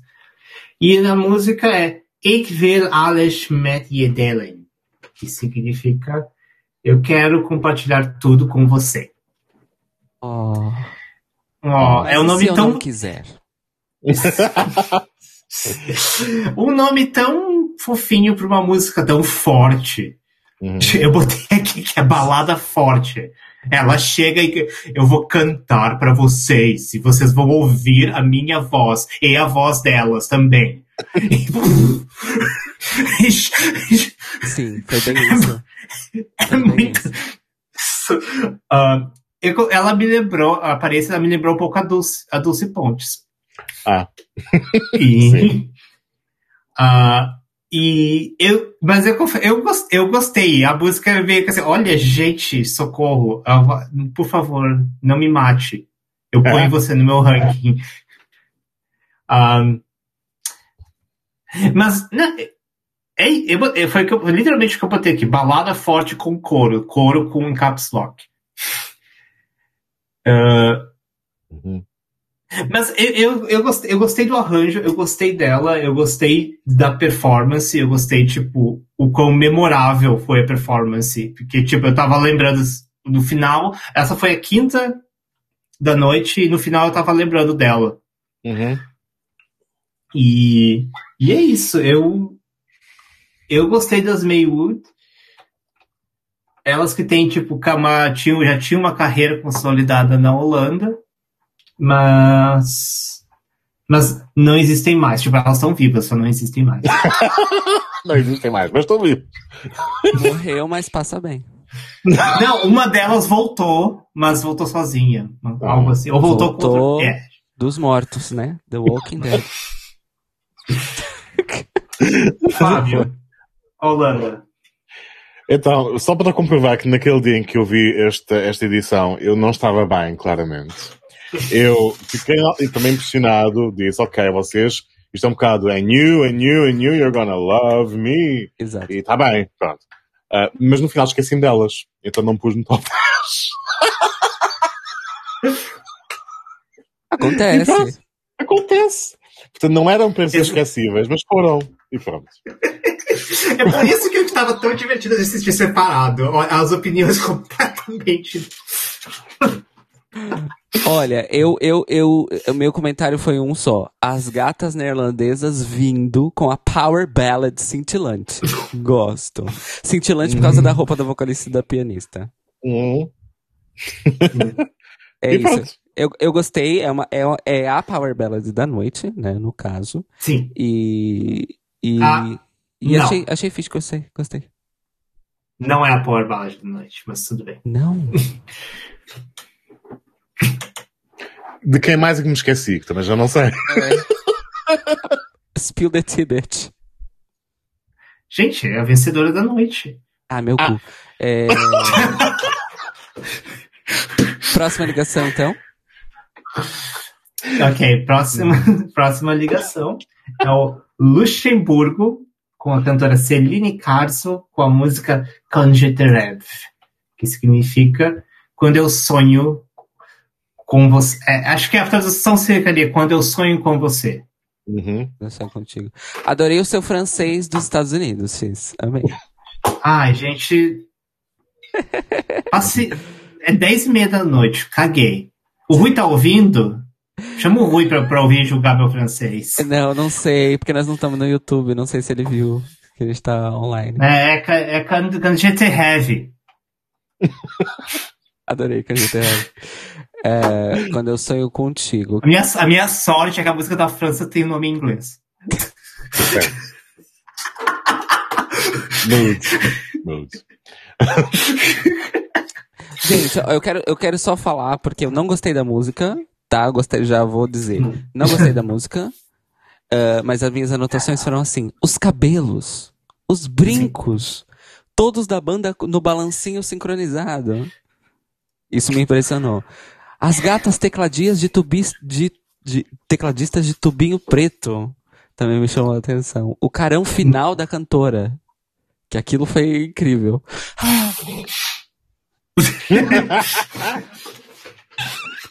Tipo, ela termina de cantar e a expressão facial dela depois disso assim, eu não tô feliz. é isso, mas eu não gostei da música. Achei muito ruim. É isso. Fábio? Eu também não, não fiquei convencido. Eh, houve um crescendo na parte final que podia ter levado a algum lado, mas depois fiquei na estação onde estava no início. E fiquei só a destacar as teclistas completamente vamp, não é? Prontíssimas. Little Black Dress e tlac, tlac, tlac, tlac, tlac. Vamos, vamos aqui tocarmos notinhas e ser lindas. E pronto, é, é o motivo de interesse eh, que encontrei. Mas pronto, né? Não, não, não me cativou. Gowns, beautiful gowns. Beautiful. Sim. E finalmente, al- não, a gente concordou com a Espanha também, mas finalmente outra, que- uma que não concordamos. Ah, eu botei aqui que é datado. Eu botei aqui particularmente que ela quer, a música quer ser anos 90, mas não consegue. Uhum. ela tenta, mas ela não consegue. Ah, mas eu botei aqui, mas ainda assim eu não desgostei. Eu especialmente gostei dos synths, mas é um, mas é um synth que tenta ser anos 90, mas não consegue. E o cabelão eu botei aqui que é a Cindy Lauper em Time After Time. É mesmo. Porque ela tá, não só ela tá, a vocalista principal, né, que dá pra ver mais o close, Hum. não só ela tava com permanente, mas ela tava com um permanente laqueado. Commitment. Commitments, exato. Coitado Então. daquele cabelo. Próxima. Próxima. A próxima ligação é o Reino Unido com a cantora Emma com a música Give a Little Love Back to the World, que significa devolva um pouco de amor ao mundo. Eu quero que vocês comecem os comentários. Eu quero começar com a Cairo. Esse é o som dos meus olhos revirando. Eu coloquei o microfone no olho, gente. É... Eu, vou ler, eu vou ler primeiro o que eu anotei. Eu anotei o seguinte. Os Brits vindo com o projeto piloto do JESC de 2019. e aí, fazendo uma citação, né? Como já disse Titus Andromedon, de Unbreakable Kimmy Schmidt, and I quote, What white nonsense is this? é isso. Ou, traduzindo no bom português, é que bobageira branca é essa? Ou, no bom português europeu, É. que parvoíce branca é esta? Parvoíce que disparate branco é esse. Exato, obrigado. É só isso que eu tenho É, Mas tem, mas tem um dos, um dos backings é negro. Girl. É, eu acho. Olha, essa, essa canção me fez apreciar a minha outra canção do Reino Unido, que é White Nonsense, que eu odeio, que é Long Live Love, da, da Newton John, em 74, né, no ano do Zaba, que é, que é uma música gospel no Eurovision. É, me fez apreciar mais Long Live Live Love depois de, de Give Love Back to the World. Little Love. É, Little Love. que seja. Não é muito, é um bocadinho. É um bocadinho. Porque nós somos britânicos e só demonstramos afetos por cavalos. E corgis. E corgis. E corgis. E corgis. Corgis. Essa piada dos cavalos eu vi em algo, eu vi em que filme? Ah, adoro. Ah, no filme que uma garota americana é filha de um de um lord inglês e aí a avó, a avó inglesa dela que gosta dela, apesar dela ser ai americana, ela diz ai, oh dear, we're British, we only show affection for horses. Ah, é sempre uma avó que, que lança o chá, neste caso inglês. Hum. Há sempre uma avó britânica que lança o chá. Completamente. Spill that, spill that Earl Grey, Queen. What? Um, Mas é isso, é minha Fábio. vez. Fábio. Eu só anotei Love, Love, Peace, Peace e nem sequer é devidamente bem cantado. Portanto, não tem nada para redimir. E pronto, não é? Love, love, peace, peace. Sem carisma, uniqueness, nerve and talent, no caso. She was unique. She had the nerve to take that dress onto the runway. e pronto. É, It do take nerve. Enfim, Daniel Beck. Beck, sim. Conta-nos o que é que nós não vimos. É. Então, o que, que é o Eurovision, gente? Isso dava uma tese. Várias, de acordo, de Eu- acordo com o Eurovisions, aquela conferência. Sim. O Eurovision é aquela coisa que quando você assiste, você, sem perceber, os seus anjos e demônios internos, eles começam a, tipo, a florar. E aí você descobre coisas sobre o seu verdadeiro eu. Hum. Qual uma coisa que eu descobri sobre o meu verdadeiro eu? É que, tipo, qualquer coisa que pareça o mínimo com música, teatro musical, eu vou gostar. Ok. E pra mim foi exatamente que essa música apareceu pra mim. Ok. Ela Bom. chegou pra mim, eu ouvi. esse- Começou tocando, eu olhei assim: que merda é essa? Ai meu Deus, eu não vou gostar. Só que foi andando, foi andando, e aí as pessoas vão lá cantando, papapá. E desculpa, eu não, eu não achei que cantou mal, eu achei que tava super harmônico. Ângulos de câmera rodando. E eu olhei assim, gente, eu tô assistindo Hair de novo. Hair. Hair não tem uma música ruim daquela. Eu não achei a música ruim, esse é o problema. Então eu não é um tô. desculpa.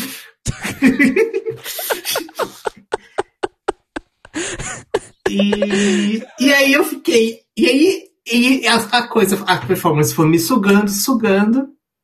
A sua vida. E quando, eu te- quando terminou, eu olhei assim. Eu não acredito nisso, mas eu gostei muito. Eu não, eu não estou acreditando. Eu não estou acreditando em mim mesmo, mas eu gostei. Eu gostei disso. E eu não vou negar que eu gostei disso. Eu não vou esconder que eu gostei disso. Ó, vocês estão ouvindo? É o som do tabu quebrando. Exato. Gotta break the taboo before they are better animals, animals. Olha, Sticks é, and stones can break olha, eu, gostaria de dizer que esse é um momento histórico no Eurobafos em que Beck saiu do armário como uma bicha do teatro musical. Parabéns pela sua coragem. Groundbreaking. Groundbreaking. E, é, uf, é, então, só para deixar claro, essa música não apenas entrou no meu top 10, ela entrou no meu top 5. E eu falei, e quando eu fiz o meu ranking, eu olhei, eu olhei para aquele ranking e eu olhei assim. Eu vou ser honesto, eu vou ser honesta comigo mesmo. E é essa, essa, é- essa é a posição que eu vou botar essa música. E, e eu tenho certeza que as outras, das minhas duas colegas não vão nem considerar colocar essa música no ranking delas. Mas vive a tua verdade, não é? Orgulho e tal. Exato, viva a diversidade. É isso, gente. Emma Booth, 15 aninhos de idade, só conseguiu cantar porque, segundo as regras, é, bastava fazer 16 no ano, que era válido, mas quando ela estava no palco, ela tinha 15.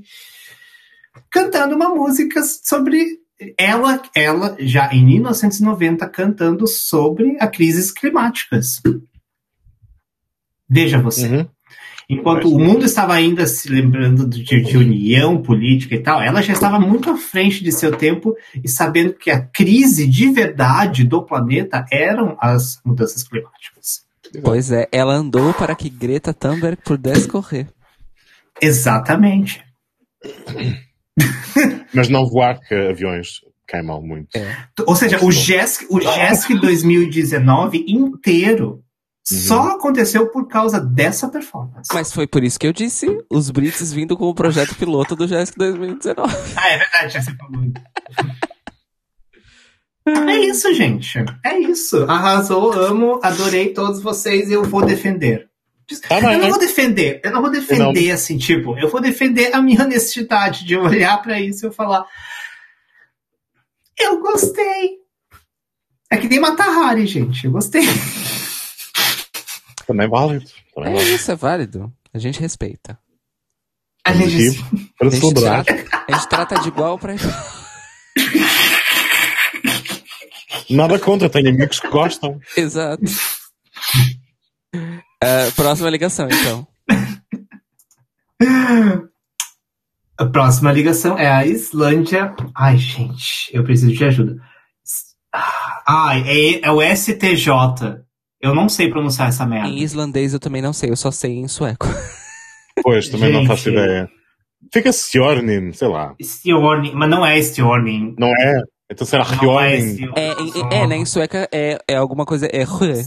É É, rue. é, é, é. É, não, é, é, é, é, é, é que nem o cantor lá de, de 2013, o Robin Sternberg, que não é, que é STJ, mas não pronuncia Pois. Steenberg, é, É, é é Hjornin. Sternberg. Vai, vai com. Usa rue e pronto.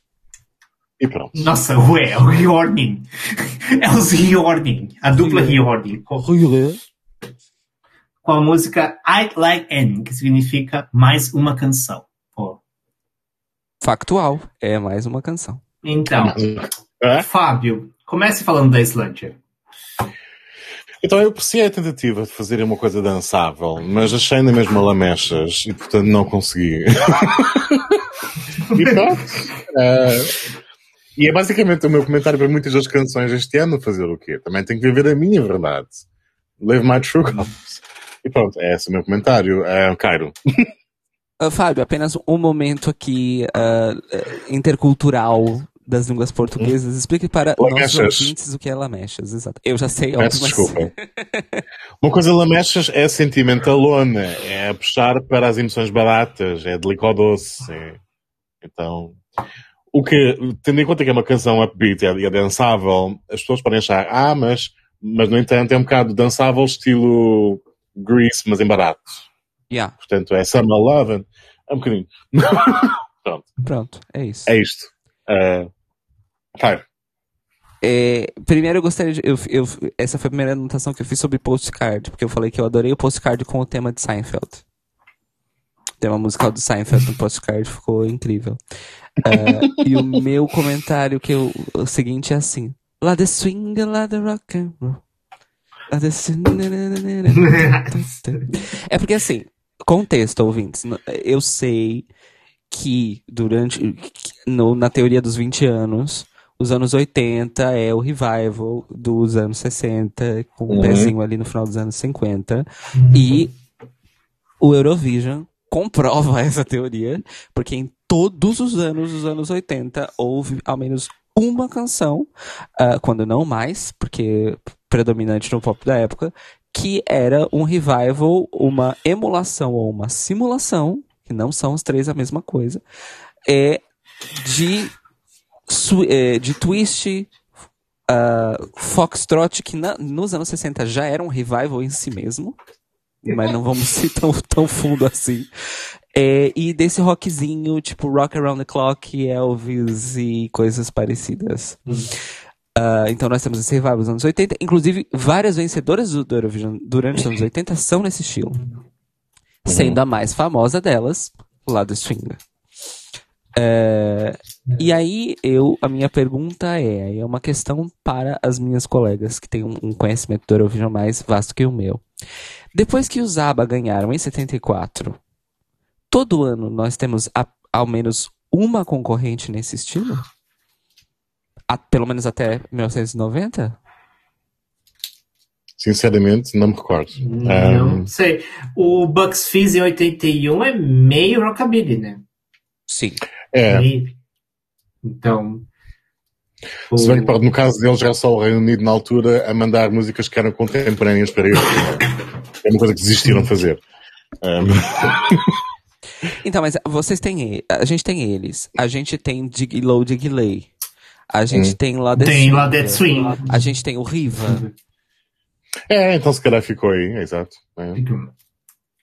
E aí É, nós temos as. Mas assim, outro contexto. No contexto desse ano de 90, não é o único revival de rockzinho que temos no ano.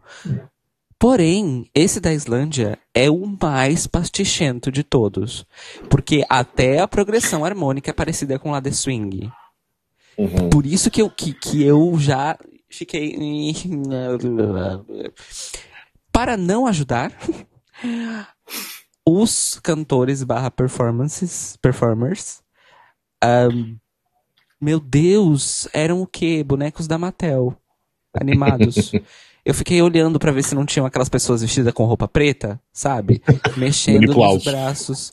Ah, porque, meu Deus, que, que, que gente falsa! Eu odiei, eu odiei a performance. Eles não têm carisma. Eles pareciam de plástico e a coreografia é, dava pra ver que era uma coisa, deco- enfim, não tinha naturalidade, não tinha carisma. A música muito pastichenta, divertida sim, se tocar numa festa a gente dança, dança, mas nada memorável, não gostei. Portanto, Simplesmente tipo vencedor típico, tipo vencedor típico de Melody Festival, hein? hoje em dia. Era uh, Beck. Ai, gente, foi engraçado, porque os motivos que eu gostei da música é justamente por, porque era é cheesy, sim, é cheesy pra caralho. Mas fazer o quê? É aquela coisa, a mesma coisa que eu comentei do Reino Unido. O Eurovision, ele, ele faz, ele traz uma coisa em mim. E eu, e eu quando terminou a performance, eu falei, isso foi divertido e eu gostei. Uhum. Tudo bem. Ahn, eu acho que eu não, eu não discordo de você, Cês. Eu acho que sim, é, é, é- é construído, é, é fabricado. É que eu acho pra mim, talvez eu não me afeta tanto a questão de ser fabricado. Eu tenho uma, mas eu tenho uma coisa pra dizer. Eu, eh, depois que assisti, fiquei né, olhando o ranking e tal, e fui reassistir algumas coisas, eh, eu, eu, eu, eu cheguei à conclusão de que se eu escutasse só a música e não visse a performance, eu teria gostado muito mais da música. Hum. Curioso. Hum. Eu. Então, eu, eu. Eu gostei. Eu acho que foi uma questão de gosto mesmo. Coisa, mas eu, mas eu não discordo, eu- como eu falei, eu não discordo de você que foi algo que é, que é algo não fabricado assim, mas, mas eu não vejo problema nisso. Eu acho. Sim. Tá-se bem. Então, e essa foi outra que entrou no meu top 10, mas não entrou no das minhas colegas. Ups. Eu sabia que o Reino Unido ia entrar, mas eu fiquei um pouquinho surpreso com a Islândia. Enfim. É, Explica-se com uma canção que vai mais tarde, acho eu, no meu caso. Que é os votos podiam ter ido para aqui, mas houve coisas parecidas de gostei mais. É. Um, a próxima, então, gente. Próxima é a ah, Nor- Noruega, Uhum. com o cantor é o. Ai, gente, pera. Ketil Stokken, com a música Brandenburger Tor, Uhum. que significa Portão de Brandenburgo. Ou Exatamente. seja, trazendo aí o, o trem dialético que o Fábio comentou no início, é uma, uma música falando sobre o contexto histórico do momento. Exato. O muro. Sim. E que infelizmente. E aí a única coisa que eu vou falar dessa música fica completamente perdido no quão monótona e básica a música é. É Uhum. isso, gente. Ah, Caio, sua opinião sobre a Noruega. Minha opinião pra, pra Noruega é a seguinte: eu coloquei assim, a body language meio awkward do vocalista foi cute. Um, e de novo, o conceito da banda vestida pra ir a um casamento, que nós vimos bastante em 1990. E, e eu não escrevi nada sobre a música, o que é um mau sinal. E simplesmente. é isso. Fábio? Então fica uma nota de trivia para começar, que é este cantor tentou este ano voltar à Eurovisão, ele esteve no MGP. Ah, Eh, mas não passou do- das, das fases da- das semifinais, enfim. ah, Sequer, sequer do primeiro duelo, acho que nem sequer. Fez uma, nem sequer chegou ao fim do duelo do seu episódio. Mas pronto, ele eh, é uma canção de paz e esperança, à conta da queda do muro, o Trend Alert, como disse o Beck, e, e, e eu tendo em conta que a canção recorda melodicamente alguns clichês que também aconteciam nas músicas portuguesas desta época, eu até gostei e ficou assim no ouvido e tal, mas claramente, pronto, não é? É e, é, e é o tema do momento, e é o tema obrigatório. Não é o destaque de noite, mas eu achei que ficar em último lugar foi um bocado mais. Não mereceu o último lugar. De ficar no meio da tabela. É isso. Ah, a música, então, a música é fraca. Ela não é uma música ruim, ela é uma música fraca, eu achei. Uhum. E o Ketil, se não me engano, ele tentou. Ele é o mesmo que tentou no, Este ano. no MGP desse ano. Exatamente, sim, sim. Hum. Estava a comentar Uma aqui. música mais. Ah, ok. então, próxima ligação. A gente eu não ouvi porque eu fui, eu fui no banheiro, gente. Só pra explicar. Exatamente, explicando a quem está a ouvir. Próxima ligação, então. A próxima ligação é Israel com a cantora Rita com a música Shara Bare- Bareshobot, que significa Cantando nas Ruas. Gente, eu vou começar porque eu fiz, eu tenho, eu tenho eu- porque eu- a, a minha lista de comentários é a ordem cronológica que eu ia anot- escrevendo enquanto estava dando a performance. Uhum. Então começa, então assim, começa assim. Tensão no ar. Sozinha no palco. Aí a primeira música mais séria da noite. Andy McDowell. LOL. Gente, ela dança sensual. Hum. Pra onde isso tá indo? E aí o último comentário é: Não entendi.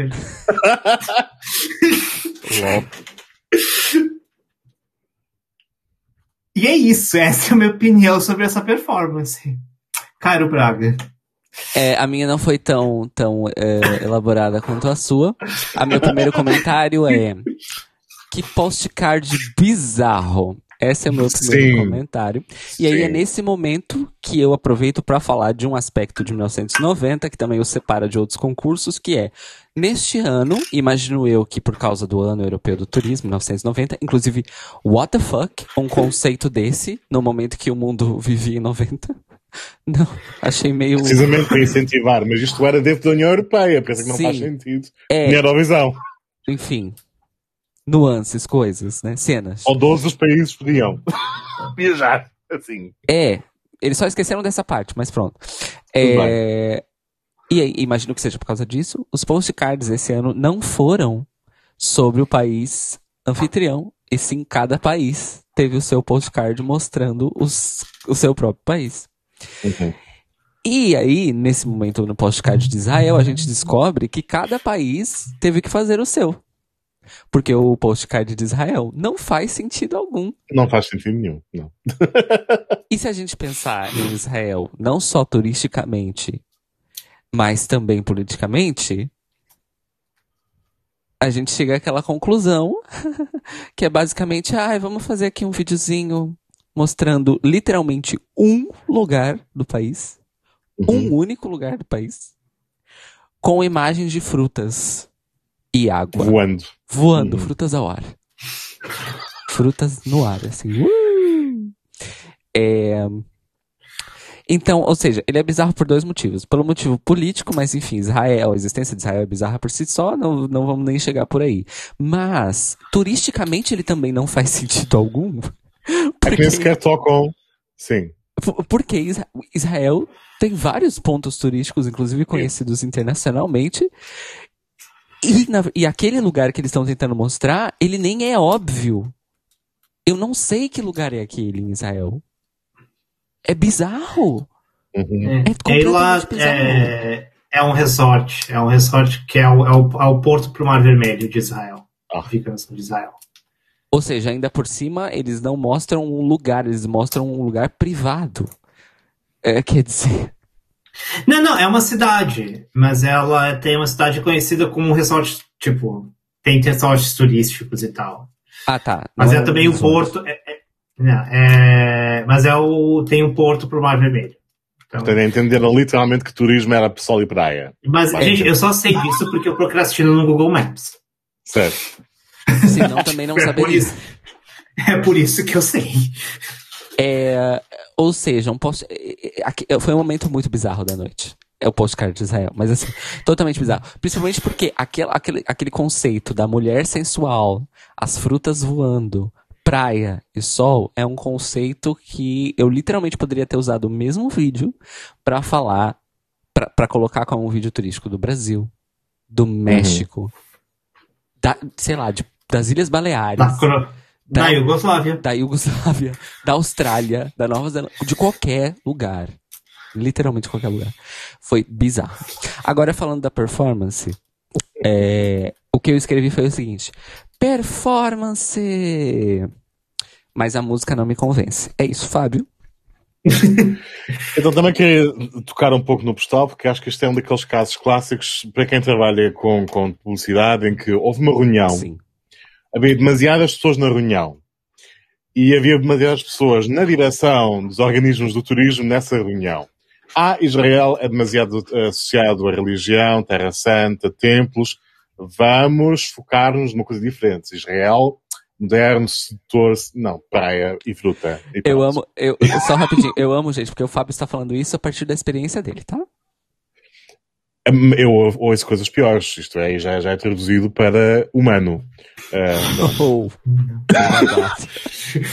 é traduzido para com alguns neurónios. Hum. pronto, clientes, enfim. Ah, acho que eu ia queixar-me do postal da Noruega focar a extração de petróleo pelo Estado norueguês, mas isto supera, tipo, não, esquece. É. Em relação à canção, depois da fantasia, da febre Tutti Frutti, realmente há muita performance, uh, vários momentos de sedução, paixão, dor, coreografia, big hair, big voice. E achei interessante, conta o marasmo de boa parte da noite, eu até que achei a graça. E a canção é sobre amores, amores perdidos, amores traídos, novela das oito, das oito, na sua televisão. E pronto, até que, até que achei algum interesse, sim. Por causa da intérprete, basicamente. Porque ela vendeu É, na minha canção. também mais do isso. que ela podia. É. É, eu também isso. Ela e ela se esforçou porque aquela canção não a favorecia. Mas enfim, é o que eu falei, performance. É isso. Ponto final. É, também. Próxima. Próxima ligação. Próxima é Dinamarca com a música Hello Hello e a cantora Loni Devantier. Fábio. Só, só pra, rapidinho, só pra confirmar, é hello, hello, né? Tipo, Sim, olá. Hello Hello. É. Ok. é oi, Alô. oi. Oi, oi. Alô, alô, alô, alô, nós vamos apresentar. Eh, também uma nota para o postal em que a vaca Europa está a servir leite ao Eurogato. Achei interessante. E depois Legos, Legos, Legos, Legos. Muito Lego. Eh, a canção é a, antepassada, é a antepassada espiritual da Carola no ano seguinte. Eh, em que, neste caso, a intérprete não dança, mas sabe e conhece os seus pontos fortes e fracos, porque interage o suficiente com os dançarinos à volta. E, portanto, a coisa corre muito bem. Relativamente contemporânea, bem disposta, não cai no clichê lamecha, não há peace, peace, love, love. Eu gostei. Gostei bastante. Fábio, eu, Eu. literalmente escrevi a mesma coisa minhas anotações. Eu tô, eu tô chocado. É porque assim, o primeiro, é o primeiro outro alert, eu tenho dois alerts nessa noite. É o Mullets e também é o Bicha Alert. Nós temos Bicha. o primeiro Bicha Alert da noite. Olha só, outros tempos, né, em que o primeiro Bicha Alert da noite fez só no segundo bloco. É, que, é Outros o, tempos.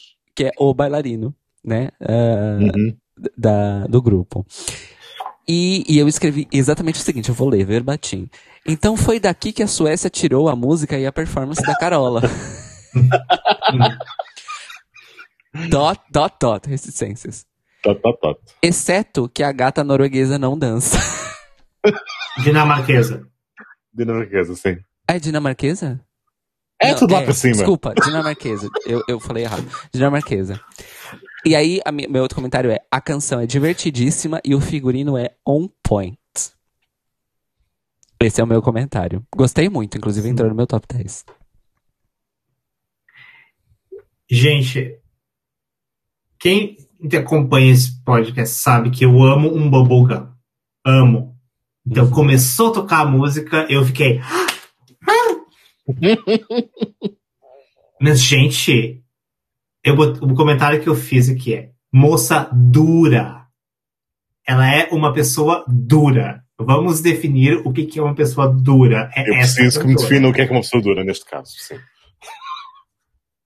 esse eu fiquei eu fiquei tipo gente gente e eu, e, e eu fiquei tão tipo pelo amor de Deus não e aí estragou pra mim a performance Olha, eu, eu, eu, eu, eu, vou- eu, eu concordo mais com o Fábio em que eles souberam, ela sabe, o, quem fez o staging sabe que ela não dança. E eu ainda acho que eles dinamizaram de uma maneira muito boa a, a interação do- dos dançarinos com ela nesse sentido. É, mas é aquela coisa, não dá pra não ter o contraste com os dançarinos que estavam servindo coreografias da Broadway dos anos 80. Full on. Full on. Eu- eu não, não tô nem brincando, gente. Era full on, tipo, a chorus line eles estavam fazendo. É, e ela lá, ela, ela- e ela mexia o ombrinho e o resto do corpo dela fica- ficava parado. Eu achava tão engraçado isso. Porque o ombrinho dela mexia e, a- e as cadeiras dela tava assim, ó, estática. gente mas não mas uma coisa é você não saber dançar não saber dançar tudo bem mas uma outra coisa é você não saber se mexer É. porque tipo o que que vai acontecer aí passando tendo um spoilerzinho aqui qual é a comparação que eu faço direto a Iugoslávia a Tati, ela não dançava, ela não tava dançando no palco, ela tava se mexendo muito bem, interpretando. Mas não era a dançarina. E, tipo, E, e não, eu, eu olhei assim, eu fiquei olhando para aquela performance e olhei. Nossa, e, e, a, a, a, questão dos dançarinos para mim só piorou. Porque ficou um contraste tão forte. Especialmente na parte que, ele, que eles ficam juntos e daí, tipo, não, a gente tá errado, pelo amor de Deus. um, e aí entra uma coisa que eu achei interessante. Uma coisa que eu queria comentar. Tipo, vocês reclamaram da Islândia, que era fabricado, mas em, de, e isso, as dança, tu, isso não é tão fabricado quanto da Islândia, com exceção do fato que tem que a cantora não, não dança. Então, é uma questão da pessoa achar que, ou para ser sincero, enquanto faz, versus mete aí o sorriso 32 enquanto parece bonita para a câmara. Pronto, é a minha diferença. Ah, é, tá, mas aí entra a é, questão. Meu também é o mesmo. Beleza, ela tá sendo honesta. A honestidade dela é que ela não consegue nem performar, tipo, a música. Daí, tipo, tá, eu vou ser ah, eu, eu, eu, vou, eu vou entrar no Eurovision, então. Eu vou, ficar, eu vou cantar aqui, cantar a música da, da, da, da, da, da, da Emma lá, eu vou cantar super bem, vou ser honesto. Vai ser, vai ser bom? Não, vai ser uma bosta. Além de que, neste caso, há um bocadinho de elemento de identificação com the common person. Porque aqui há um, há um elemento de superação. Exato. Ela não dançava e esforçou-se. E caiu, e até que resultou bem, acho eu, não é? Pessoalmente. Uh, portanto, ah, identifico-me com a luta, com a labuta desta forma. É, é, a esforçada do pop. Como não, como não honrar, como não louvar. É isso? Ai, gente. Mas é isso. ok, discordamos, tudo bem, ok, não tem problema algum. É... Próximo. E, eu só gostaria também, pra, só para adicionar na defesa da, da Dinamarca em relação à Islândia, o figurino era muito melhor. Podemos passar para a próxima. Enfim. Gente, ela dura, gente. Pessoa dura. Eu a pensar em coisas muito diferentes quando disseste. Eu juro pra vocês que eu, a primeira vez, acho que assim, os 10 segundos da performance, a primeira palavra na cabeça, gente, é dura. Isso foi só isso a performance. E na minha cabeça a performance inteira. Dura. Dura. Não tem rebolado. Não tem. Enfim. A próxima ligação é a Suíça com o cantor Egon Eggman com a música Musik klingt in die Welt hinaus, que significa sons musicais ao redor do mundo. A música soa pelo mundo fora, por exemplo. Ok. Um, e o que, que, eu botei aqui? Eu vou falar, falar porque eu não tenho muita coisa para falar. É, para mim foi outra música que tentou ser anos 90 e não conseguiu. e achei fraco. Acho, aí uma das, acho que foi uma das poucas músicas que talvez eu tenha, tipo, menos gostado, sim. E eu fiquei surpreso que isso veio dois anos depois da Celine. é isso. Sim. O orçamento esgotou, né? é isso. Cairo Brown. Nós temos então dois alerts. Nós temos o Bicha Alert e temos o Mullets Alert, porque uma das backing vocals tinha um mullet. Um, e aí, o que, que eu coloquei aqui? Eu coloquei que é como se o Locomia tocasse violino. What a concept. No caso, o, o gajo lá principal. É, e aí, o meu outro comentário é: para uma canção que fala sobre música, é um bocado aborrecida. Foi isso que eu coloquei. eu não gostei. É basicamente isso. Fábio. Então, para verem como foi difícil esta edição para mim, esta em todo no final do meu top 10, a rasca. Ou seja, porque eu fiquei a pensar quem é que vai entrar. Eu esqueci-me da Holanda, portanto, aqui vai. por cima. Uh, nota para o Eurocat a tentar meter dinheiro ou tirar dinheiro do Banco Suíço, por trás do, do cofre, portanto, Ai, Shade, não é? O lavatório de dinheiro da Europa. Gente. o, euro, o, o, euro, o, euro, o Eurogato ele, ele passou por certas coisas só porque ele é o Eurogato, senão ele teria sido censurado. E eu escrevi, numa timeline alternativa, nós teríamos a Egon a vencer a Eurovisão em vez do Alexander Rybak. E a nossa relação com o violino seria um bocadinho mais pacífica. É um quê de André Rieu, completo com o ponytail, com sintetizadores. Uh, portanto, dependendo do, do sentido do humor da pessoa naquele dia, até pode resultar, mas é um bocado fraco mesmo. É, concordo. Ok, gente. Próxima ligação. Então, a próxima ligação é a Alemanha, com o Chris Kempers e Daniel Novkovac, com a música Frei zu leben, que significa livre para viver. Tipo. Tadá, Chandler. Enfim, gente, começando falando do postcard, que é literalmente o Eurocat quebrando o muro de hum. Berlim. Ah, e tem a metáfora. Não é só o muro caindo. A metáfora de que ele, ele derruba o muro e do outro lado do muro tem um tá outro, outro gato. Exato. Que é como ele. Ou seja, é a mensagem é: as pessoas dos, em ambos os lados são iguais. Uhum. Hum. Quem diria? Quem diria? Mas é verdade, nesta altura isto devia ser como nós gays vemos pessoas a beijarem-se todos os anos na Eurovisão. Isto foi assim. Pessoas gay, portanto. É, hum. Só uma outra coisa que na verdade é uma dúvida. Por que é que no GC aparece, acho que SR Germany ou FR Germany? Uma das duas coisas, não me lembro agora. Federal Republic of Germany, porque no leste é da República Democrática da Alemanha. E ainda não tinha reunificado? Em outubro daquele ano é que seriam unificadas. Ah. Há um compasso entre a queda do muro, que é um sinal popular, ou, enfim, provocado, enfim, mais do que, mas não é um acontecimento administrativo ainda. Tá, a burocracia ainda demorou um pouco. Ainda demorou um bocado, já estava a decorrer um pouco, porque naquela altura já estava a acontecer a transição do leste, com, no fundo, um ataque às empresas locais pelos dinheiros de leste, de, do, do oeste e americanos, que ainda hoje estão lá, uh, mas o país só se unifica efetivamente no dia 3 de outubro de 90. Uh, portanto, esta é a última vez que vemos a Alemanha com metade do tamanho que tem agora na Eurovisão e com o broadcaster ainda a atingir metade do país também. Uh, portanto, Boa, então era é. FR Germany. É. Federal Republic of Germany. Yeah. É. Interessante. Um, só aproveitando que eu coloquei assim, a minha fanfic é que cada um dos cantores é de um dos lados do muro. Essa é a minha fanfic. É, não sei se é verdade ou não, mas eu, eu fiz essa fanfic. E eu escrevi assim, balada chata. Porém, o vestido dela era belíssimo. É isso. Fábio. Também não tenho muito a acrescentar em relação à música, porque também achei chata, mas isto é o período em que o Ralph Siegel, que depois viria a fazer a sua carreira em San Marino, uh, ah, estava dominado, estava a dominar a Alemanha, portanto as canções eram todas assim, da uma certa altura.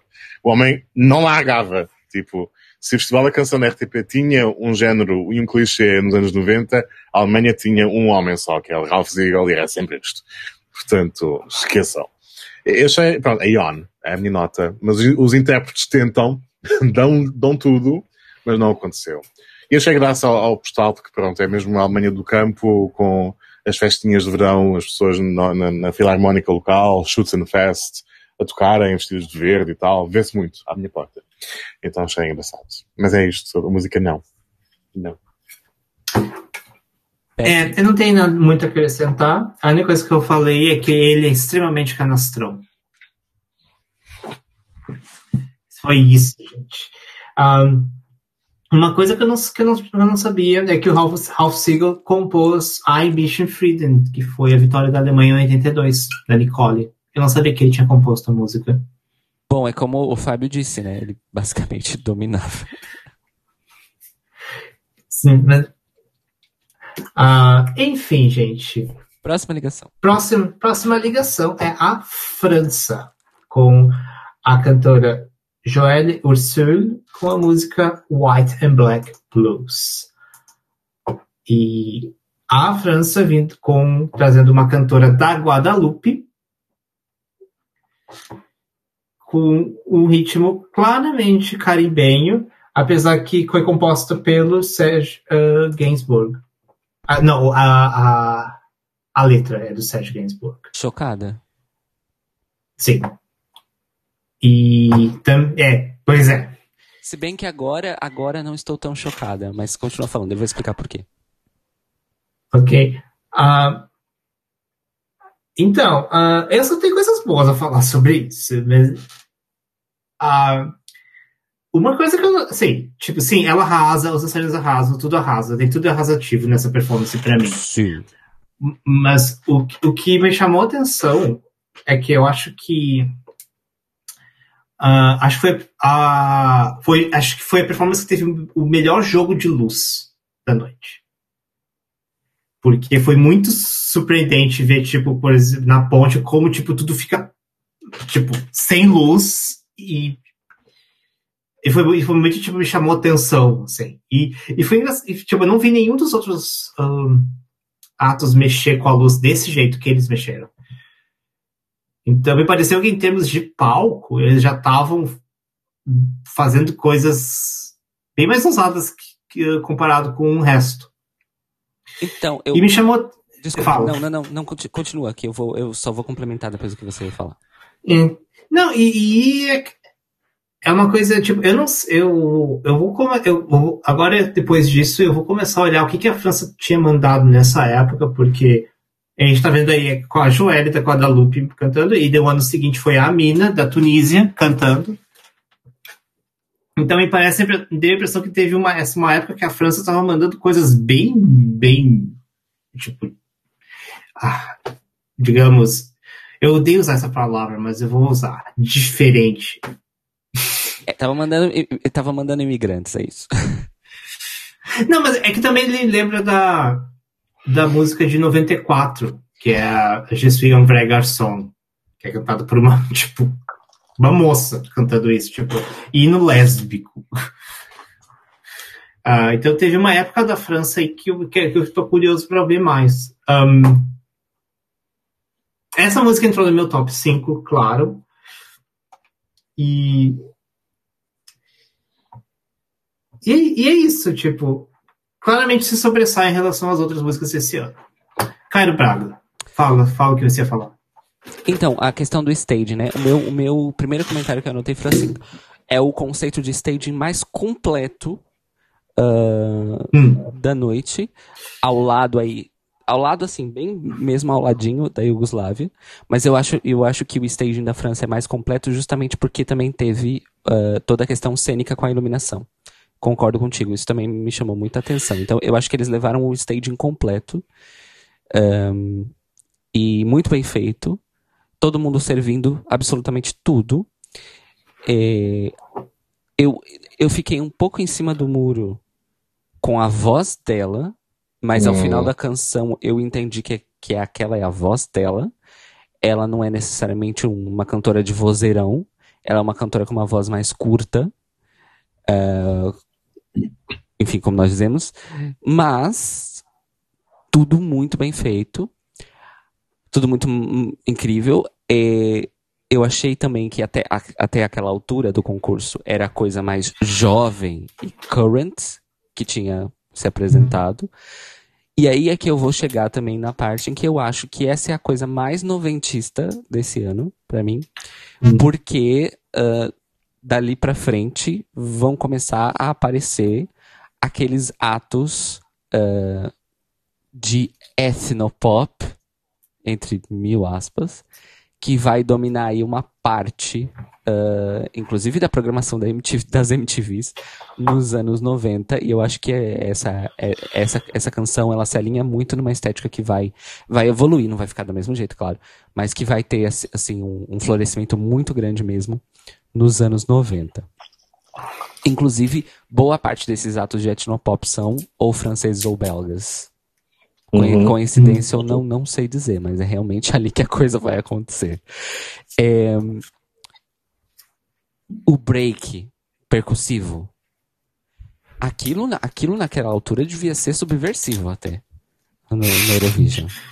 Porque. É... chocando as madames yugoslavas. Então, assim, não só, não só pelo impacto estético, mas pelo, pelo impacto cultural. Porque uhum. aquilo é um momento em que fica. Aquilo é um momento em que as pessoas pensam, ah, então pera, isso não é, isso não é europeu. Isso que a gente tá assistindo é europeu. então eu, eu acho que, assim, na minha parca noção da época, acho que devia causar um determinado impacto, um determinado. Assim. Uh, mas talvez tenha agradado, porque ficou no top 5 uh, da votação original daquele ano. Uhum. Uma coisa que eu não, não fui atrás, deveria ter ido, confesso, mas não fui atrás, é da letra. Porque o, o pouco da letra que eu entendi, que eram basicamente algumas palavras que eu consegui reconhecer em francês e os trechos que eram em inglês, me pareceu muito uma letra que com um discurso de harmonia racial. Hum, sim, é exatamente isso. Uhum. E aí. É, essa é, esse, é. É, então. Yikes. Vamos começar aí. E fucking yikes. E aí você me dizer que a letra foi composta pelo Serge Gainsbourg, e aí tudo, tudo se encaixa.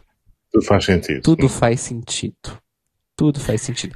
É óbvio que foi um homem branco que escreveu essa letra. Sim. Ai, mas pronto, né? Europa Unida e tal, né?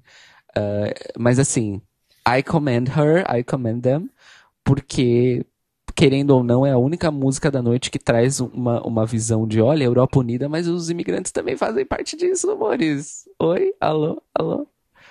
Uh, mas pronto. Mas, no geral, eu gostei muito. Muito, muito, muito. Ah, só falando que a Ilha de Guadalupe é França, faz parte da França, então teoricamente faz parte da Europa. tipo, e politicamente falando. Tipo, é no Caribe, claro, geograficamente não, mas politicamente é. é. Eu tava falando, eu tava falando, Fábio, que ela veio da, que ela nasceu na Guadalupe. Certo, ok, não sabia. Mas lá está. Hum. Fale suas impressões sobre White and Black Blues, Fábio. Uh, realmente, um, dou uma nota extra pelo facto de haver influências musicalmente falando e pela intérprete ser de fora do hexágono uh, francês. Uh, tendo em conta esta canção, a que a França levou no ano seguinte e, e alguns outros exemplos nos anos 90 que também já vimos, acho que a França se firma neste período como um dos países mais ousados na Eurovisão. Sim, o Beck comentou isso enquanto tu estavas no, Peço desculpa. E aí está, concordamos. Não, então, mas é, é, é uma coisa real, que realmente aconteceu. É, não, não se veria isso de uma França atual. Hum. Apesar de, não sei, obviamente não conheço como, é, como era a cena musical mainstream francesa daquela época. Claramente, os artistas de fora do hexágono tinham influência suficiente para irem à Eurovisão. Hoje em dia parece que seria mais complicado chegarem ao festival a representar a França, o que é curioso. Apesar de a cena local ser muito mais dominada por, uh, por estilos que os locais diriam ser exóticos, não sei. Mas é engraçado, neste período em que a Eurovisão tem clichês associados de música festivaleira, europeia, coiso, suave e doce e coisa, temos esta canção e tem o seu mérito. A letra, de facto, tem aquele obrigatório verso não interessa a cor, são todos iguais na, na, na linha da, da, do que o cara disse sobre o Gainsbourg claramente está por trás disto, que é não vais cor. né? Pronto. Tem um bocado isso, infelizmente, mas vale na mesma, acho eu, em termos culturais, é para quem estivesse a ver isto. Nos confins da Europa, acho que na mesma foi um baque e, portanto, a mensagem lá chegou, acho eu. Exato. Portanto, tendo em conta que não havia internet, ah, é. e as pessoas dependiam do que viam na televisão, pronto. Para, para saber, né? Para saber. É, para, para saber que existia. Uh, pronto. Isto e, foi um momento forte. E é, e é por isso que que eu, que eu apesar, né, de, de, de hoje, hoje em dia a gente já tem esse, essa, essa compreensão, apesar de, de, dessa letra, né, meio uhum. branqueadora das realidades, né? Entretanto, me surpreendeu muito quando eu cheguei ao final da votação e vi que ela tinha sido super bem votada. É, então, concordo contigo, há chegou dar, lá. Chegou há que dar crédito ao júri. Exato. É, portanto, sim, gostei. Não? Sim, exatamente. Uhum. Próxima. Agora sim. E aí, e aí é, é, é, vai, fala, Beck. A próxima é a host entry. A Yugoslávia com a cantora Tati, Tati com a música Haide da Ludujemo, que significa Vamos ficar loucos. É uma homenagem ao Prince. Fábio. Let's get Hum. crazy. Fábio, qual a sua opinião sobre a Iugoslávia? Que aprendi esta semana, eu não tinha reparado antes que as pronúncias são diferentes entre variantes do português. Quando, quando eu escrevi Jugoslávia, o Beck estava Ah, é. engraçado. Pois, eu não tinha reparado que era diferente. Então, em, em Portugal fala-se Jugoslávia. Jugoslávia. Yeah. Eu escrevi. Podemos deixar a Jugoslávia vencer novamente, por favor. É uma canção super contemporânea, super catchy. A intérprete tem carisma, é uma estrela inegável e a música ainda hoje claramente seria um bop. O que é que mais podia querer? E é isto, eu fiquei muito bem impressionado. Foi aquele momento em que eu acordei, tipo, yeah, ok, uma próxima canção número 15. Oh, ok. E depois, ah, ah, acordei. Nem precisei de café. E, e é assim, impressão super positiva, claramente está no meu top como vocês todas, e portanto, ambas vocês. E é assim, cara, Iugoslávia que veio pra ganhar um segundo ano consecutivo, claramente. Com intenções de. ah, porque, e aí vem. é, entre os throwbacks, né, de 50 a 60 que tivemos esse ano, pra mim esse é o melhor de todos. Hum, A música extremamente. Um bop, como o, o Fábio disse, extremamente divertida, extremamente dançável, extremamente cantável até. É, e eu achei interessante porque eu, eu, eu interpretei a, a- o conceito dela, da cantora, como a Marilyn Yugoslava. Monroe Sim. Yugoslávia. Só que assim, eles levaram, assim como a França, é que assim, a França teve aquele aquela milha a mais, porque a França também se utilizou cenicamente da, da iluminação. Então a performance Uhum. da França foi um pouquinho, inclusive, até um pouco mais narrativa nesse sentido. Mas eu ainda acho que a Iugoslávia levou um show completo. Mas assim, to- completo, completo. Uhum. E Mesmo as câmeras. é, tudo. Tudo, tava tudo assim, muito bem pensado, muito bem feito. Ela estava assim, ela, ela, ela fez aquela performance como se ela não estivesse fazendo nada, como se ela estivesse varrendo a casa dela. Uhum. Também, e também cantando como se não fosse nada. Como se, ah, ah, isso aqui, gente, isso daqui eu acordo fazendo isso. É, os dançarinos impecáveis. Ela também dançando impecável. Eu achei assim tudo maravilhoso, figurinha, tudo muito bem pensado. Eu fiquei muito impressionado, principalmente porque a gente tem aquela coisa, né, da host, da host entry, ser, eh, dependendo do ano, mas assim em termos gerais, eh, uma, uma contração, um contrivement, assim, né? Da coisa, porque às vezes a broadcaster ou mesmo o próprio governo fala: gente, a gente não tem dinheiro pra fazer isso de novo ano que vem. Tá? Então, assim, levem uma boa música, mas não. Don't go all the way. e aí você tem a Iugoslávia, que tinha ganho também com uma performance excelente, também um show completo no ano anterior. E eles falam: Nós vamos fazer de novo, queridas. E aí? O que, é que vocês têm a dizer sobre isso? né? É, e ao mesmo tempo de dos Riva e ah, dela, dessas performances, habitarem um- uma mesma estética, né? Do throwback, do, do rockabilly, essas coisas, eu ainda consigo. Eu não achei que foi parecido. Interessante. Eu não achei que foi parecido. Eu não achei que é uma coisa. Ah, eu não achei que é mais do mesmo. E, gente, isso é difícil de fazer. É muito Uhum. difícil de fazer. Ah, enfim, eu amei, amei, amei, amei. Achei que eles arrasaram demais. Assim, uau. Beck. Hum. Então, ah, sim, amei, amei, arrasativo, tudo. O que eu queria também, entre- acho que foi uma das poucas que nós três concordamos. Sim.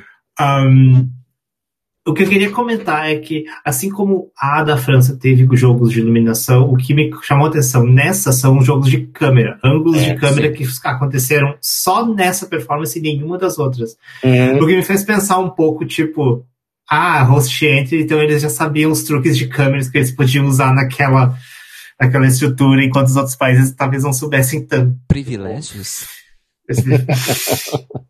Um, então, essa é, para mim, uma das, uma das coisas que chamou a atenção. E a outra é que ela não apenas canta e dança, ela performa. Ela está. Ela, ela tem uma. Ela, você fala que ela é a Marilyn Hughes, ela é exatamente o que ela está. Ela está performando essa persona. Uhum. Tipo, claramente. Tipo, 100%. E o que para mim põe ela acima de todas as outras rockabilly bubblegum que a gente teve essa noite, porque essa teve uma um, teve um quê de de atua, quase de, de atuação mesmo, uhum. sabe? E e acho que para mim também é a grande é, é a diferença em relação aos Riva, porque o Riva ainda é uma performance de banda. É uma performance de banda. Aqui é uma performance de ela com uma persona, uma, com os dançarinos também, mas dançarinos com, como suporte, enquanto o Riva uhum. é uma performance de banda. Eu acho que é aí que tá a, difer a, a, a talvez a, a diferença chave. Sim, concordo. Que faz isso não ser o mesmo, o mais o mesmo. É, e, e aí também, e também mostra a versatilidade da, da coisa que é possível mesmo dentro do estilo, que é o Riva era uma, um band performance, mas eles levaram um show inteiro eles levaram Sim. um show completo deles, da banda Riva. E aí, esse ano é o que você disse. Nós temos aqui uma, uma cantora pop com o seu aparato de, de apoio, que é o seu show completo também. Então, assim, hum. olha, realmente estou. Fiquei impressionado. Não teria me incomodado nadinha se, se eles tivessem ganho, muito pelo contrário. Yeah. Sim.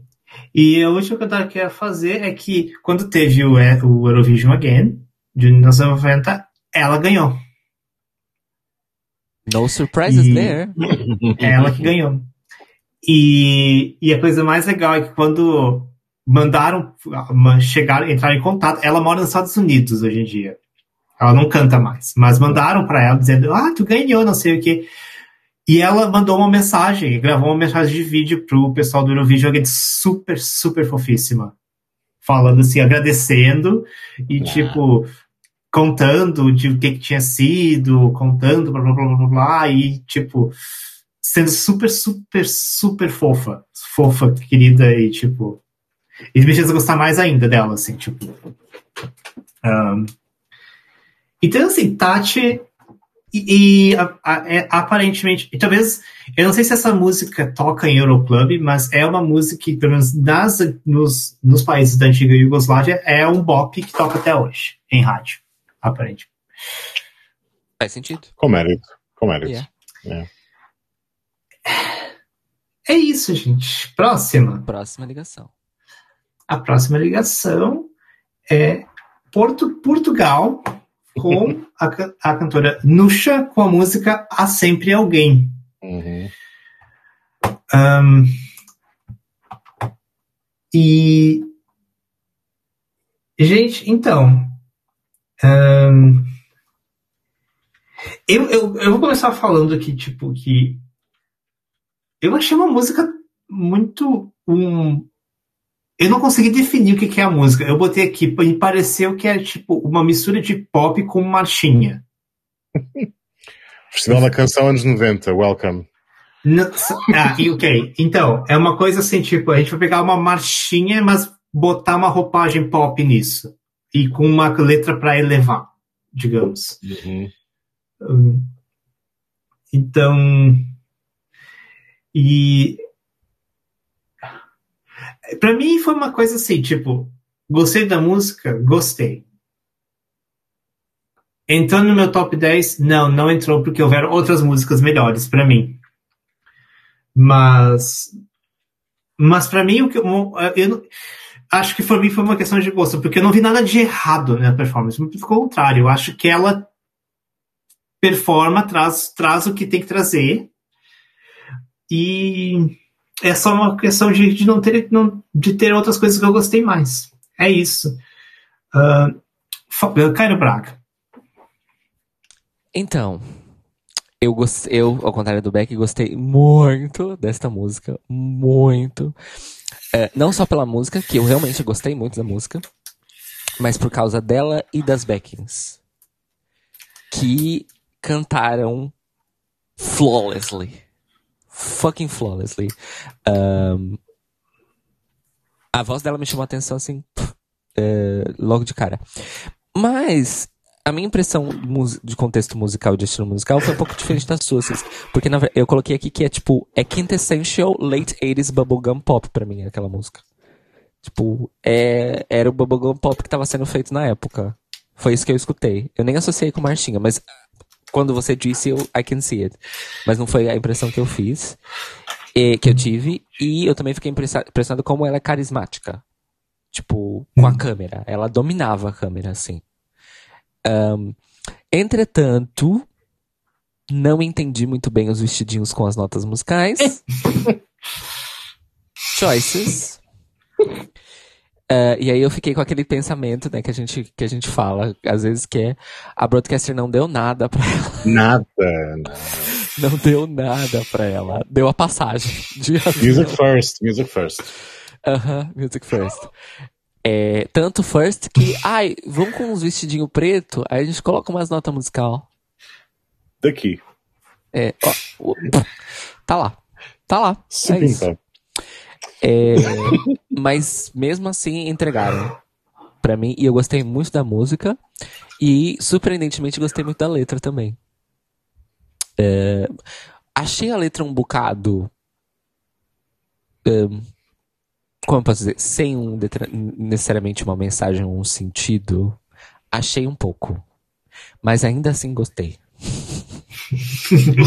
tipo as letras do Red Hot Chili Peppers que sonoramente são incríveis e na verdade não significam merda nenhuma.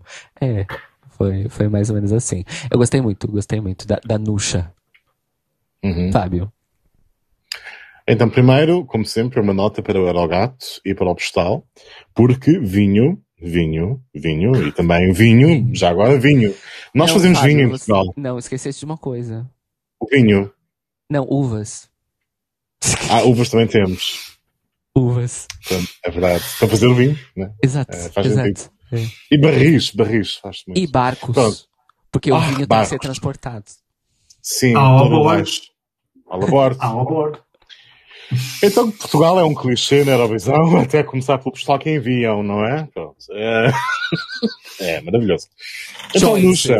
Ah, o ano europeu do turismo 1990 em Portugal é venham para cá beber vinho venham para cá e, e, caiam pelas ruas porque estão bêbados. Exato. E pronto. É, continua, na verdade, pandemia e jogos no Porto com faz ingleses. Não, Nuxa, ela é, é um daqueles casos complicados no Stardom português porque ela tinha potencial, era ótima. Ela, como viram, ela vende, ela tem carisma, ela canta que nunca mais acaba. E ela chegou a, a, estar na televisão com, com, chegou a ser apresentadora, teve alguns sucessos e tal.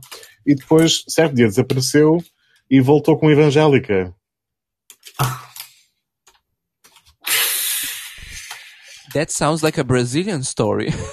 That sounds like a Brazilian story. Pronto, nunca se sabe. Olha, olha, é isso, apropriação cultural nossa, gente. Tipo, Portugal, tipo, roubando tudo que é do Até Brasil. Nisso. Até nisso. Não podemos ver nada. Não podemos ver nada. que a gente agarra logo. Olha, Fábio, só para o contexto, nós temos uma, nós temos várias, infelizmente, histórias parecidas com essa, né?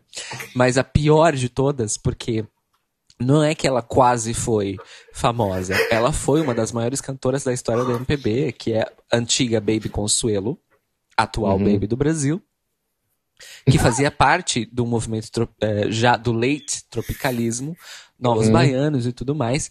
Teve uma carreira com Novos Baianos, genial. Teve uma carreira solo genial. Pariu uma girl band, porque as três filhas dela também foram uma girl band, que era o SZ. Pariu, portanto, literalmente. Literalmente okay. pariu. Aí ela deu uma sumida ali no, no, no meio dos anos 90.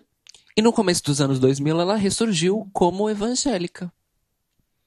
Detalhe, a pessoa que fez o Diabo A4 entre os anos 60 e os anos 80. É, eu já estou aqui a mandar um link de uma canção da Nuxa versão evangélica Ai, Jesus, para o nosso chat para depois. depois. Ai Jesus, pois é. Ai Jesus, que lá vou eu.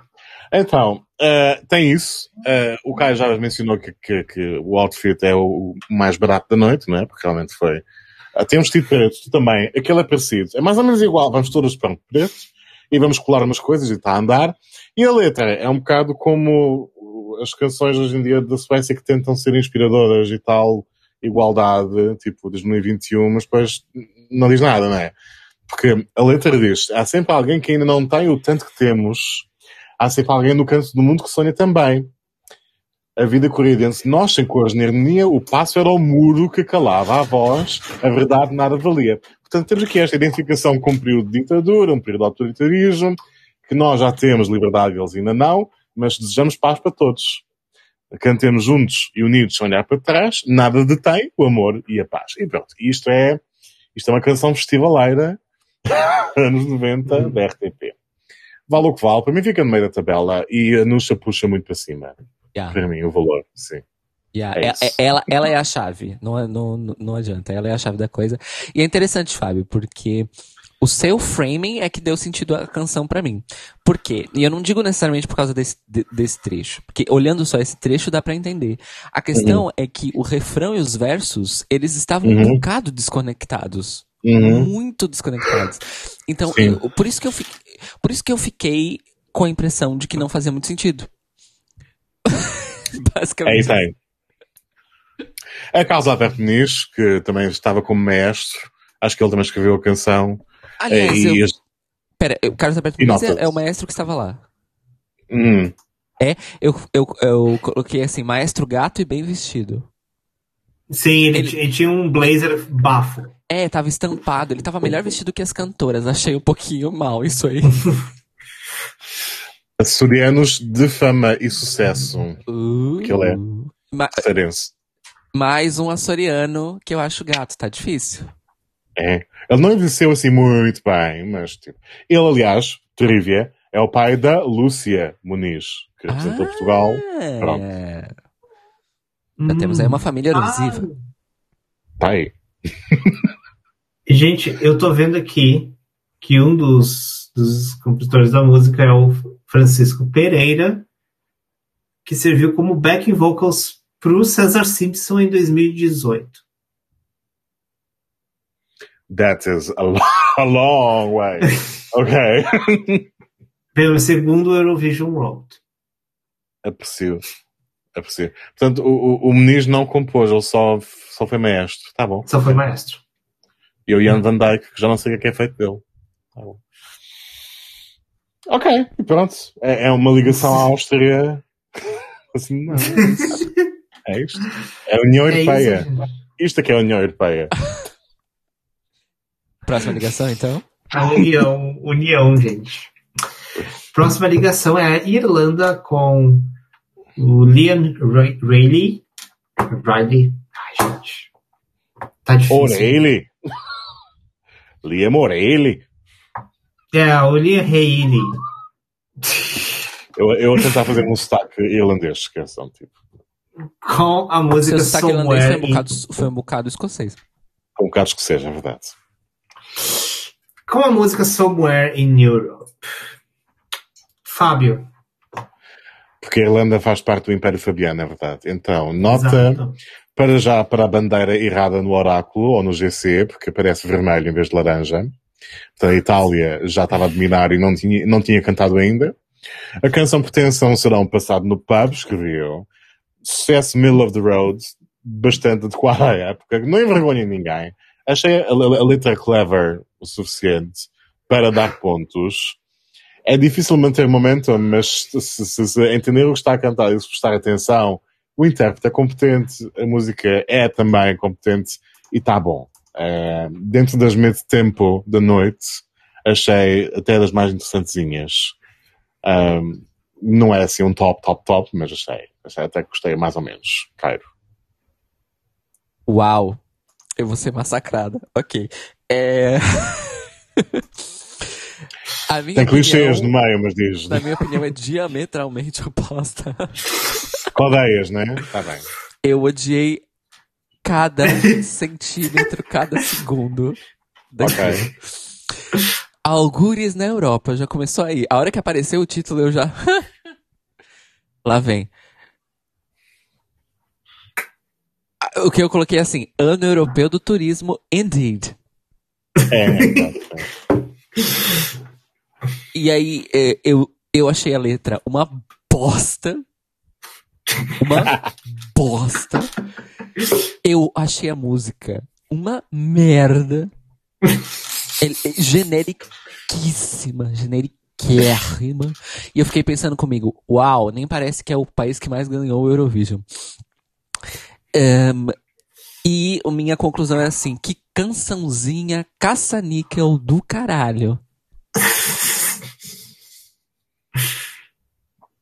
Eu odiei, detestei, achei, achei uma bosta. Então, é, é mais ou menos como a, a Dusseldorf da Regina Spector, mas em versão audiovisiva, tá bem?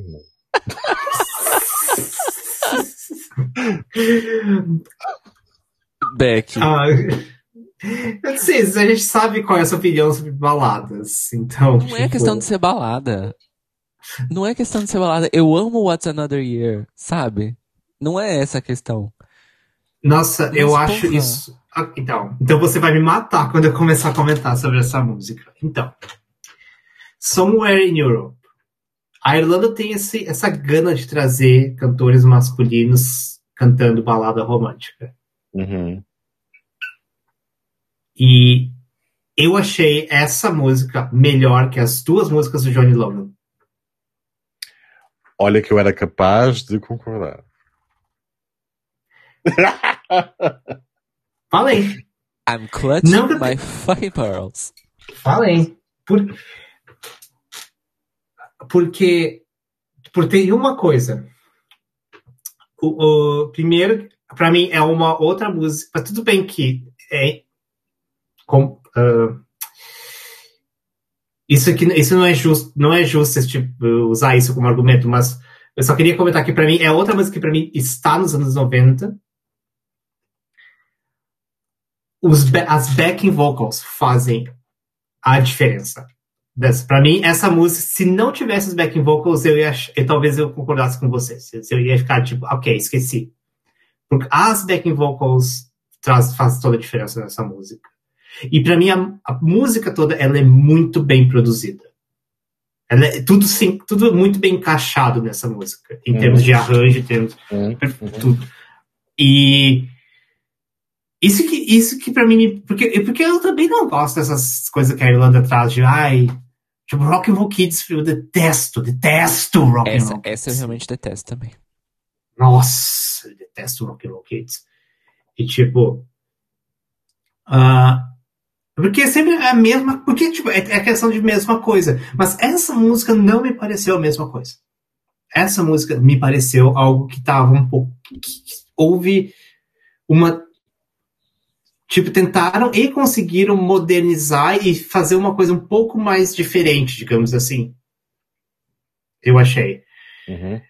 E questão de arranjo, questão de backing, sabe? E, e, e aí é aquela coisa, no final, da, no final da performance eu olhei para aquilo e falei, olha gente, isso é bom, eu gostei disso. Gostei. Sabe, queria que a Irlanda, queria que houvesse esse tipo de esforço de produção Aham. para as outras baladas de cantor masculino da Irlanda. Uhum. Ahn, então entrou no meu top 10. Ent- Uhum. ahn, eu entendo que. Então, pra mim, eu volto naquela questão. Assim, tipo, é, é uma. É uma receitinha? É uma receitinha. Eu concordo. Mas, gente, é o Eurovision. Um monte de música ali vai ser receitinha.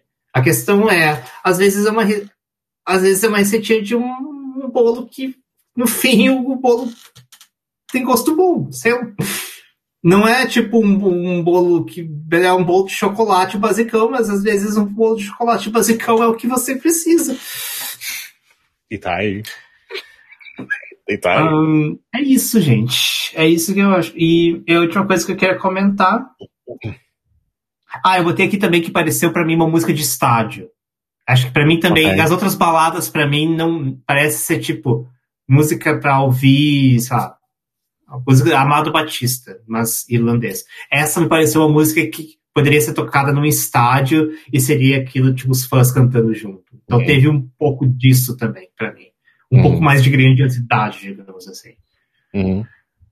Então acho que teve pequenas coisinhas assim que foram somando e me fez no final da performance dele eu olhei assim, ok, isso foi bom.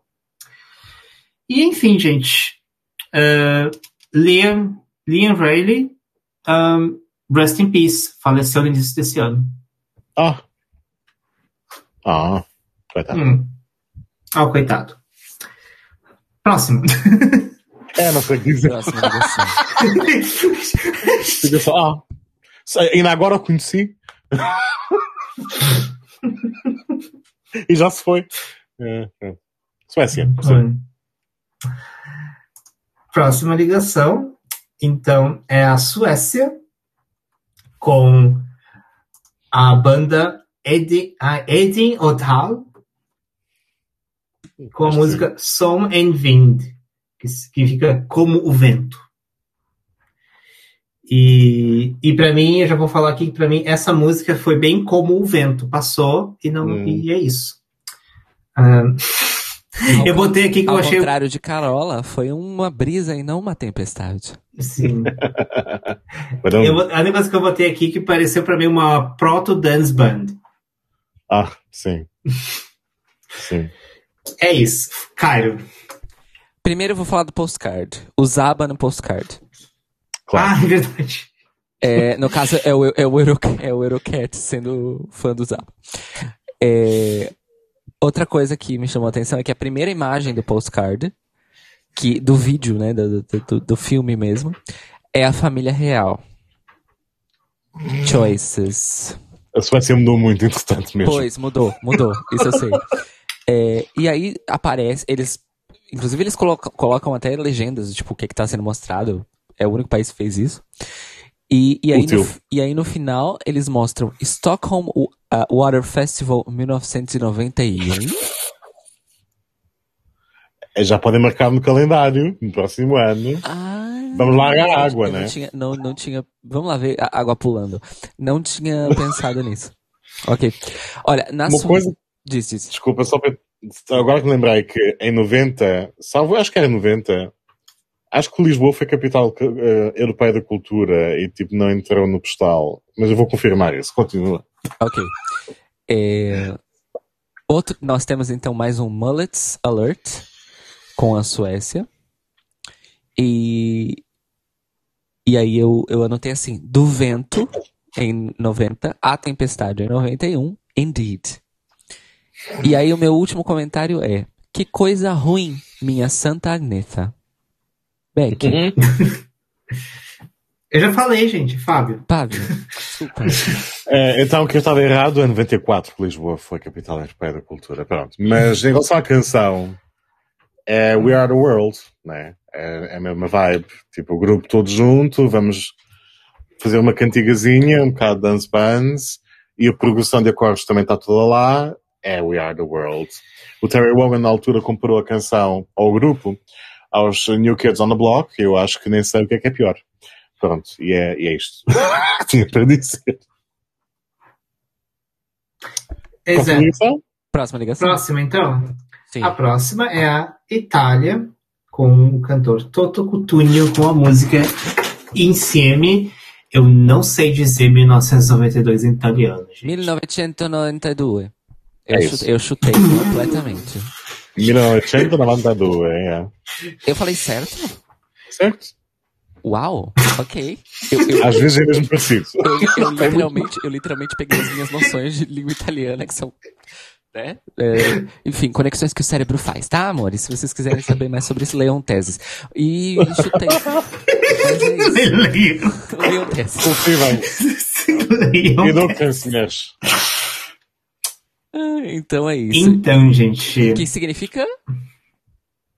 que significa Juntos, 1992. Nós estaremos juntos, mas apenas em 92, agora não. Hum, Sim. Ai, ai. Por que 92? Porque 92 era o ano que estava planejado para o início da União Europeia. bocado único, é. Ahn, Que significa que a União Europeia completa, completa 30 anos ano que vem. No, na forma atual, ou seja, 92 é o ano do Tratado de Maastricht. Né? Ok. Então, e aí entra O mercado então- único. Então é é mais apropriado dizer que é 30 anos do tratado, e não necessariamente da União Europeia. Exatamente. Ah, ok. Eu quero. Eu vou passar pra vocês, gente, que eu já tá já quase meia-noite aqui. As- Fábio. Ah, para já, vocês repararam naquele momento final em que, no, no trivia, no, no- chá do momento final, do bafo do momento final, em que o, o Toto Coutinho vai fazer a sua, a sua in- interpretação de vencedor. Porque é que ele está vestido com um casaco preto? Repararam nisso? Porque tomou um banho de vinho, não? Porque o homem pinta o pintava o cabelo de preto e ele, para se refrescar durante a votação, lançaram a água para cima e a tinta começou a pingar para cima da veste. E alguém teve que lhe emprestar um casaco preto para ele ir cantar no final. Ah, O homem pinta que- o cabelo preto. Ele não era velho. Mas azeviche, por favor, azeviche. Vamos. E é isso. Ok. Pronto. Toto Coutinho. Uh, não tenho muito para, acrescentar, realmente temos todas uh, as coisas, já sabemos em relação ao contexto da época, porque é que isto terá ganho, e estamos enviesados em relação à época, porque já ouvimos isto 30 vezes e pronto. Gostando ou não gostando, já não, não há muito a acrescentar.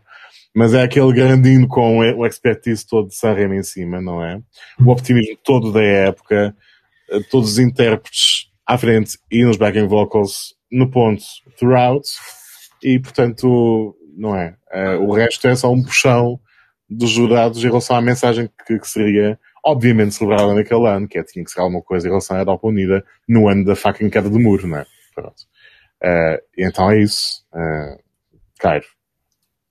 Então, ao contrário das minhas colegas, eu não gosto, nunca gostei e nunca vou gostar desta música. Não tem nada a ver com a, com a mensagem dela, nem nada. Eu não gosto da música. E não gosto da performance. E, sorry, não gosto do Toto. é basicamente isso. É, essa questão. No mais, nós temos mais um Mullet Alert. Nessa. Altamente. Altamente. E, e mullet pintado, neste caso. Não apenas pintado, como pingando. E Pingando. ahn, é basicamente isso. Beck. Eu amo, amo de paixão. eu, Um, eu acho, é tipo, de novo, traz aquela coisa, aquela coisa que eu comentei lá quando eu tava falando do Reino Unido, que o Eurovision traz aquelas coisas que você não sabe se gosta e você acha que ou acha que não gosta e no fim você gosta.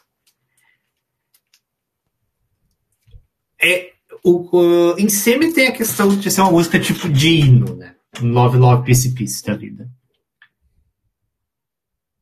E para mim, a maior parte dos Love, Love, Peace, da vida são coisas que para mim não, realmente, tipo, não. Uhum. Vide Rússia, basicamente toda a Rússia. Todos os anos. Uhum. Dina, Dina Garipova, Polina Gagarina. Uhum. Tipo. Pra mim, então. Só que.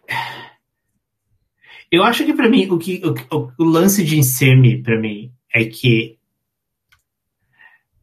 Ela é uma música de hino, só que ela, ela tem a performance, a música e a performance, ela tem uma progressão que ela é tipo. Eu já, tinha, eu já comentei isso várias outras vezes nesse podcast, que existe uma das coisas que para mim me chama muita atenção é quando uma performance é convidativa no sentido de trazer o espectador pro palco, fazer parte daquilo. Uhum.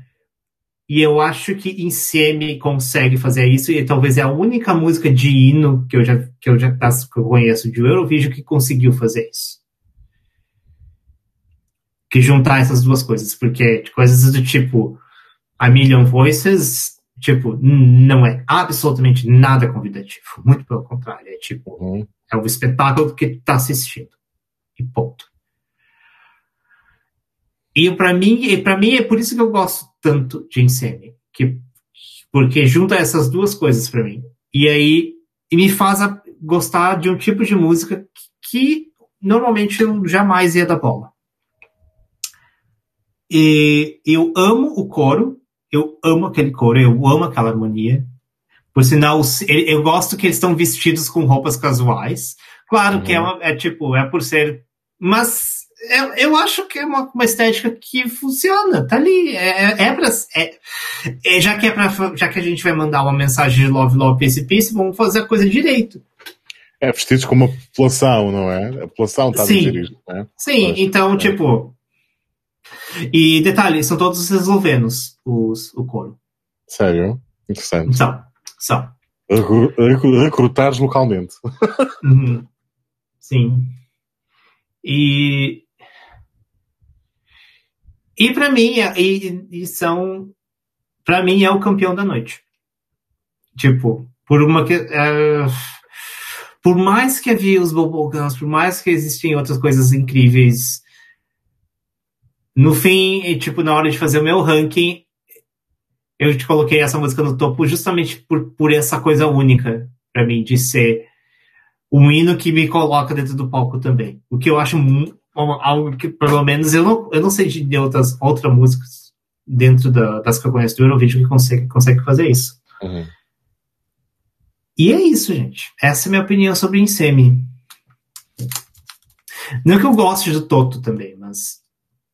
É, acho que é mas eu acho que... menos consensual. yeah. Próxima ligação? Próxima. Próxima. Próxima é a Áustria, com a cantora Simone, com a música Keine Mauer mehr, que significa Gente, eu tô lendo a tradução do título pela primeira vez. Que significa uh, sem, uh, sem, sem paredes. Não mais muros. Sem, yeah. não, mais, não mais muros, isso. Sutil. uh, Metáfora, gente, é que vocês não estão. o que eu botei aqui é que ela é uma proto Sheryl Crow. Acho que é por causa da roupa dela, que parece uma roupa meio country. Ok, ok, okay. okay. Nesse sentido, sim. É porque quando você diz isso, eu pensei na voz dela eu fiquei. Não. Mas não. E... E eu achei ela meio dura, apesar que o baseline de dura tá bem alto esse ano. Mas foi isso. É isso, que, é, é isso que eu achei da Áustria. Uh, Caio. Eu vou, eu vou falar para vocês, a única anotação que eu fiz é assim: a gata é arrasativa. Apenas. Fábio. Eu, depois da Itália, eu ver mais uma canção falar com muros, eu desliguei. Pronto, basicamente foi isso que aconteceu. Portanto, não tem quase notas nenhumas. Mais um tema sobre o fim da história e é a mesma canção à noite, mas já não há mais mais valias a dar, nesta altura, sobre o tema. Pois. Mesmo isso. Tirando a última, mas isso é outra questão mais tarde. Uhum. ok, gata. Parabéns. Na, a, parabéns, parabéns pela roupa. Próxima. Gowns, beautiful gowns. o próximo é o Chipre, com o cantor Haris Anastasio, com a música Milas Poli, que significa você fala demais. Oh, oh, é sério? O, é o Zit Ebony de 1990. Oh, céu. Sim, ele que, ele que é. Misturaram os saques rovas com o Mickey e mandaram de volta no tempo para cantar em Zagreb pelo Chipre. Sintetizado em laboratório. Eu botei aqui que a outra música que está nos anos 90, que é a música de aeróbica e é o hit do verão. É isso. É isso. Fábio. É, eu vou começar pelo elemento que vem logo à frente. É, não sei se devo mencionar Cairo, porque é a bicha cipriota que homenageias hoje aqui no nosso chat. Exato. Pronto. Está uh, aí, né? E começa e acaba logo todo o universo de comentários com esse, com esse tema. Eu atribuo o prémio meu cu para o maestro, que vai com a delegação cipriota, e de resto, partilhando com o vocalista turco, talvez, uh, e de resto, pronto, não é? É o vocalista que me dá a mim imensas vibes de membro de boys band dos anos 90, portanto, contemporâneo, quase chamar, especificamente um elemento de uma banda portuguesa, que eram os excessos, é, há um sujeito lá que é o sósia completo deste, deste cipriota. E eu fiquei, uau, mundos paralelos. Acrescentei também, eu suponho que isto tenha sido considerado moderno para a altura, mas a mim não me aquece nem arrefece. She was lit, I guess. Pronto. Claro. Bicha Alert. Né? Bicha Alert? Primeiro, Bicha Alert. E essa é a maior bicha da noite. Diga-se de passagem. Porque ela é a cantora da coisa. E ela faz a coreô. Ela dança. Ela serve face. Ela serve sassiness. Ela serve tudo. E, para além do bicho alert, meu comentário seguinte é assim: chegaram os jovens. Finalmente chegaram os jovens. Eu achei um popzão delícia, meia coreô. Amei que as, as roupas são casuais e estampadas. É bem, bem mesmo, sei lá, o que as pessoas estavam usando na época na rua, imagino eu. Uh, pelo menos é o que os catálogos e propagandas de moda me dizem. Não sei se é a realidade. E eu amei, amei muito a música, achei tudo, achei tudo. Gostei muito, mesmo mesmo. Achei ele muito simpatiquinho, dava uns beijos. Beck. Ah, na festa dava uns beijos também, realmente. Tava ali dançando, dava. Se eu visse é ele dançando e cantando essa música, eu com certeza perdi. Não, eu ia até além, eu acho que eu perdi uns 15, 20 minutos. uhum. Beck. Ele tem jeito. Ele, eu acho que ele beijaria bem. Acho que ele beija bem. Ele tem jeito de. Ele deve ser aquele boy que você não dá muita coisa, mas aí quando você tá pegando, você. Você sente o impacto. Você, sente o impacto. Ok. Quase nem cabe na ilha do Chipre. Quase nem cabe. Próxima, então, gente. Próxima e última. Uh, finalmente. Finalmente. A gente foi longe nesse, gente. Próximo é a Finlândia, que é a terra do grupo fim. Beat. A terra do fim. Exatamente, o grupo Beat com a música Free, que significa livres. Uhum. Ponto de interrogação. Ponto de interrogação. Ponto de interrogação. Gente, eu não falei muita coisa. Eu achei datado pra caralho. Uhum. E num grupo, e num, e num ano que teve harmonias incríveis, o baseline de harmonia estava altíssimo, e, então, e eles não estavam atingindo o baseline. Então eu fiquei, eh. Fábio. Então, dois trivia, ou um trivia. É a primeira vez que a Finlândia enviou uma canção em sueco para a Eurovisão. Porque podiam, é uma, é uma das línguas oficiais. Fazendo algo que nem a Suécia faz hoje em dia. Verdade, pronto. eu tive muita esperança nos primeiros 10 segundos da canção, porque há algum impacto, pum, pum, e depois, ah, depois, ah, depois, what the fuck? Enfim, os intérpretes, o look e a canção estavam todos em dimensões completamente distintas. Depois do programa e depois de ter feito a votação, eu fui ver a letra e, e depois tive pena de não ter percebido nada do que se passou, porque efetivamente no ano em que se faz, se tecem loas infinitas à Europa e à União, eles perguntam, nós achamos que somos livres, mas será que somos mesmos? Quantas vezes não cedemos às pressões sociais e tal e tal, e a engrenagem e tal, e eu, epá, crítica social na Eurovisão, porque, porque é que fizeram isto? Porque é que foram com aquele, com, com, com, esta, com este pacote todo, não é? Com esta embalagem, que eu, enfim, eu, eu teria dado pontos, se soubesse. Mas não. Ou seja, antes de Homens da Luta, nós tivemos aí o Beat. Na verdade, tivemos. Cara. Primeira coisa, Mullets Alert, o último alert. E na verdade esse não é um alert, esse é um galore, porque tinha mil mullets. Um, tudo errado. Absolutamente tudo errado. absolutamente tudo errado nessa performance, nesta canção, em tudo. A minha primeira pergunta é: por quê? A minha segunda pergunta é como? E minha terceira pergunta é com que propósito? E a minha última pergunta é How fucking dare you? Essas são as minhas perguntas é, para essa performance. Mas assim, agora falando sério, a minha pergunta é: por que que eles estavam todos amontoados no palco?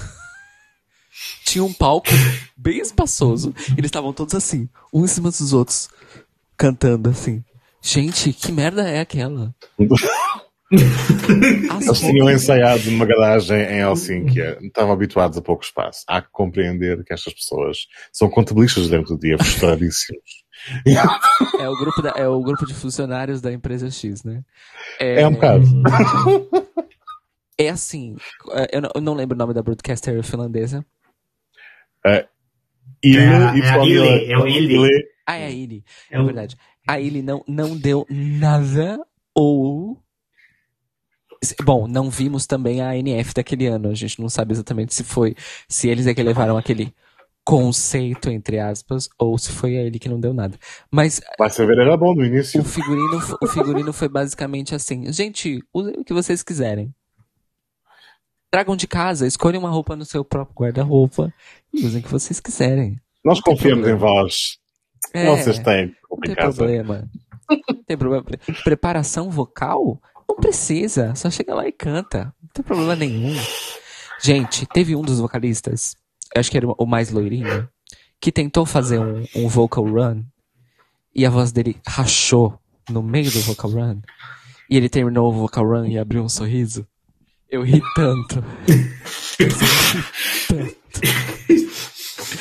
Enfim, nós começamos esta noite com uma das melhores performances da noite, apesar do erro técnico. Olha isso, elas tiveram um erro técnico e entregaram tudo pra chegar no fim dessa merda e a Finlândia chegar lá com a apresentação do show de talentos da, da, do- da escola secundária, sei lá, de Oslo. Sabe? Não tá. Oslo É Noruega. Finlândia, é Helsinki, bicha. Ai, foda-se. É. A bicha que ama a Escandinávia não sabe nem onde fica as Não dá, cidades. não dá. Eu, eu, eu, eu queria, co- como a gente diz na internet, gostaria de desver, mas não dá. É isso. Acabou, gente. Eu queria comentar algumas coisas. Ai. o storyboard. Não, mas eu Ah. tenho, eu tenho um- um- uma trivia. Vocês sabiam que até este ano, no ano seguinte já não tinha mais, pelo que eu pude é, entender, havia, eles tinham, a, a EBU colocou uma regra que tinham, só podiam ser 22 concorrentes. Certo. E por causa disso, Malta fez uma fucking NF. E não podem entrar. e não puderam entrar. Yep. Eles fizeram uma NF. Aham. Mas realmente é um bocado o problema de comunicação, porque naquela época eu imagino que já houvesse o sistema de conforme as pontuações dos anos anteriores, tu entras ou não no ano seguinte. Sim. Malta devia estar a par. não? Tipo- Não, mas é- eu acho que não tinha isso ainda. Não, eu acho porque, se não me engano, Malta, a primeira, a primeira vez de Malta foi em 92. E foi, isso aconteceu isso porque um dos países desistiu, se não me engano, foi Israel, que não quis entrar e aí abriu espaço. Então estava aqui a ler realmente. Pois. Eu estava também aqui a ler agora. E Malta ia entrar no concurso pela primeira vez depois de 15 anos de ausência. Ia. Portanto, não tinha a histórico de pontuação acumulado sequer. Nós queremos entrar, podemos. Hum. E não há espaço, afinal de contas. É isso, gente. Antes de Maruvi, em 2019, nós tivemos aí Malta. É, tem. Ai, eu achei muito triste essa história, mas eu fui atrás da, da canção pra escutar, pra saber se era bom ou não. É, o- pe- comentários apenas de coisas que os apresentadores falam depois. É, eu amo que a apresentadora, no caso, diz assim: Eu prometi no começo do programa uma noite de entretenimento musical. E acho que cumpri a minha promessa. Esta gente toda que está aqui, eu é que escolhi.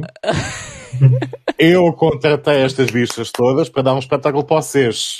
Portanto, tá? E, eu- e o que eu acho, o que eu acho muito bizarro é que assim, os apresentadores ele fala, eles não chegam a fazer full on jokes, né? Piadas assim rasgadas, mas eles falam coisas engraçadas e tem alguma piada.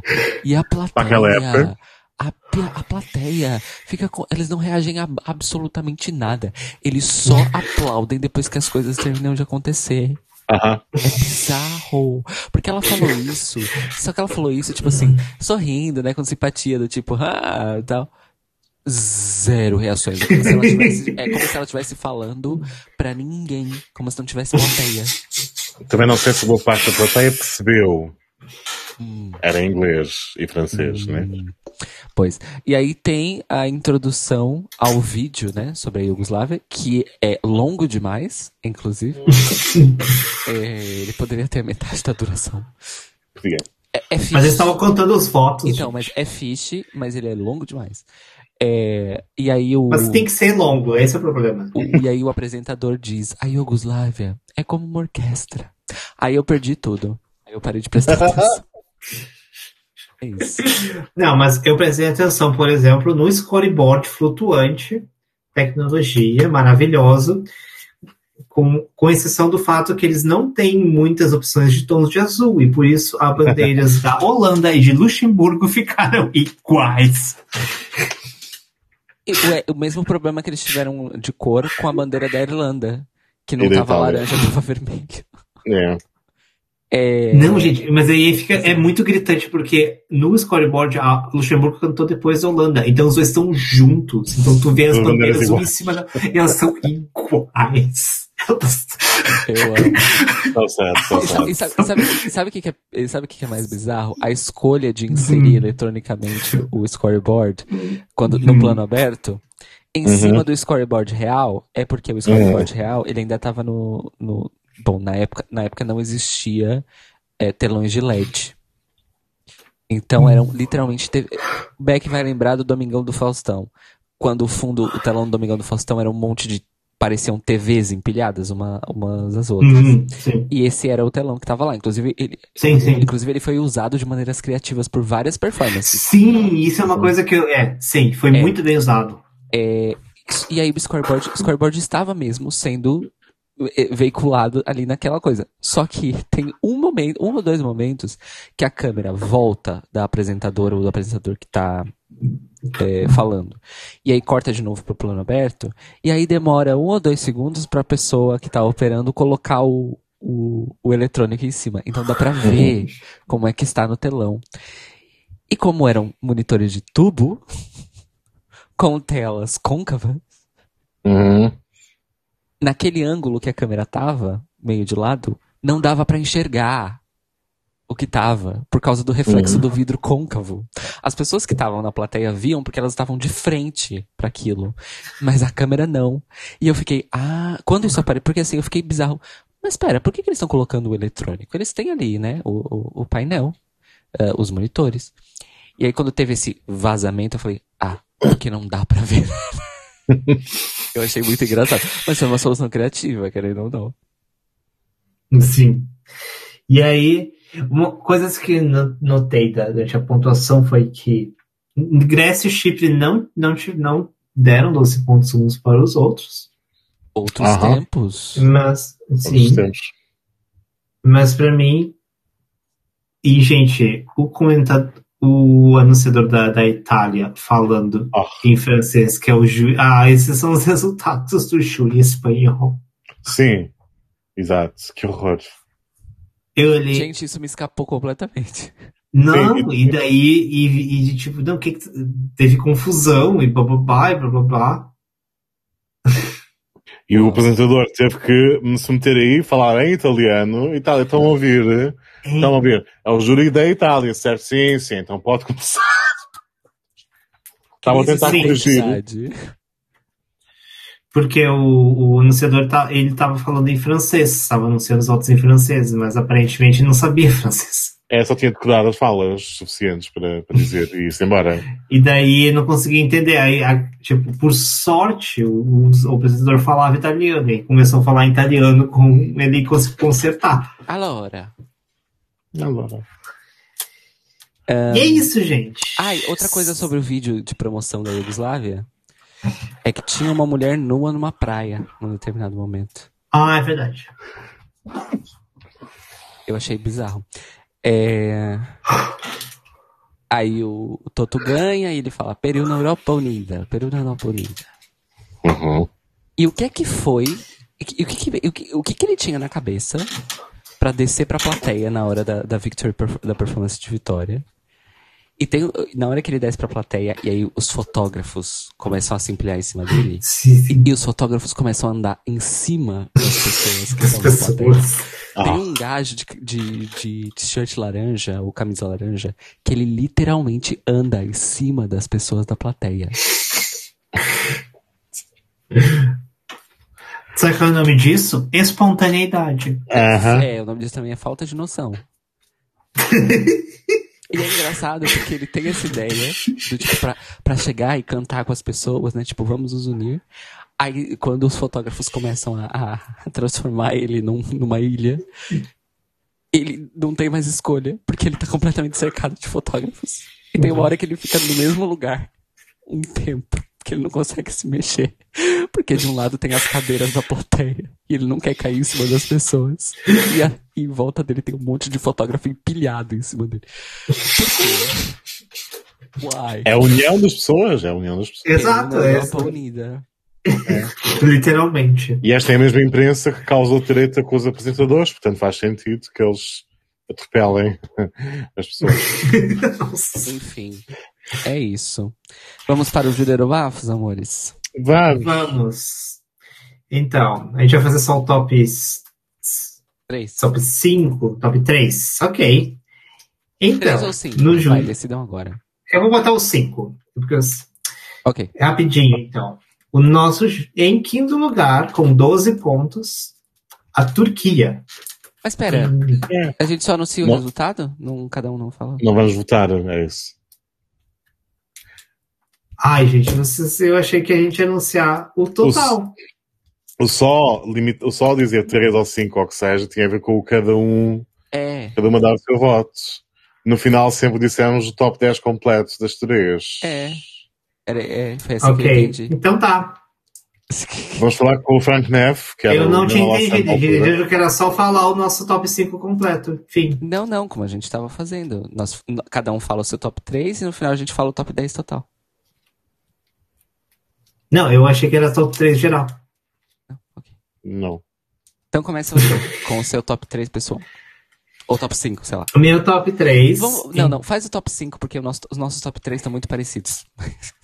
Ok. O meu top 5, então, com quinto lugar com 6 pontos, o Reino Unido. Le, Le Royaume-Uni, 5 pontos. Sim, sim. Ai, gente, eu não fiz, eu não fiz nada. Gente, eu tô tão. Eu tô tão eu tô- meia. Não me lembro. Deixa eu começar de novo. Peraí. Vai. Deixa eu começar de novo. Good evening, Europe. Good morning, Australia. This is Melbourne calling. Here to uh, the votes of the Australian jury. Six points to the United Kingdom. Le Royaume-Uni, 6 pontos. Sim, pá. Em português não tem? So, Ah, claro. Ficou a dizer em português e o back fica em inglês, na boa. Então, Reino Unido, 6 pontos. seven points to France. La France, 7 pontos. França, 7 pontos. Eight points to Yugoslavia. Yugoslavie, 8 pontos. Jugoslávia ou Iugoslávia, se estiver a ouvir do outro lado do Atlântico, 8 pontos. Ten points to Spain. Espanha, 10 pontos. Oh, é, tá certo. É de pá. Espanha, 10 pontos. And 12 points for the Australian jury goes to Italy. L'Ita- L'Italie, 12 pontos. Itália, 12 pontos. Thank you, Europe. A great night. Dobrovechi. Ok. Ai, ai. Vamos aproveitar então que nós temos aqui uma ordem no vídeo. Não sei se vocês estão vendo Uhum. a triangulação. Vamos Sim. assistir do horário. Então eu, eu falo o seguinte, então o português passa pro Beck e o francês pro, pro Fábio. Ser? D'accord, d'accord. Ah, então. Bom, boa tarde. Good, good afternoon to all over the world. Because I'm lazy. This is Odvelas calling, and here is the result from the Odvelans jury. Um, uh, six points to Cyprus. Le Chypre, 6 points. Chipre, 6 pontos. Seven points to Portugal. Portugal, 7 points. Portugal, 7 pontos. Eight points go to Yugoslav- Yugoslavia. Yugoslavia? Yugoslavia. La Yougoslavie, 8 points. Yugoslávia ou Jugoslávia, 8, 8 pontos. Uh, Ten points go to Turkey. La Turquie, 10 points. 10 pontos para a Turquia. And the 12 points from the Odvelas jury go to Spain. L'Espagne, 12 points. Espanha, 12 pontos. Thank you. Have a great night. Dobracheve. Bitch. Dobre večer. Ah, sei lá. Doce vebre. Sim. Tá. Ok. Estamos a insultar a avó de alguém neste momento. Pronto. Good evening, Europe. Good morning, Australia. Quite literally at this point, this is Lipstadt calling. Dobre and thank you for the amazing show. These are the votes from the German jury. Ireland, six points. Irlanda, 6 pontos. Irlanda, seis pontos. Denmark, seven points. Gente, como é que fala Dinamarca em francês, gente?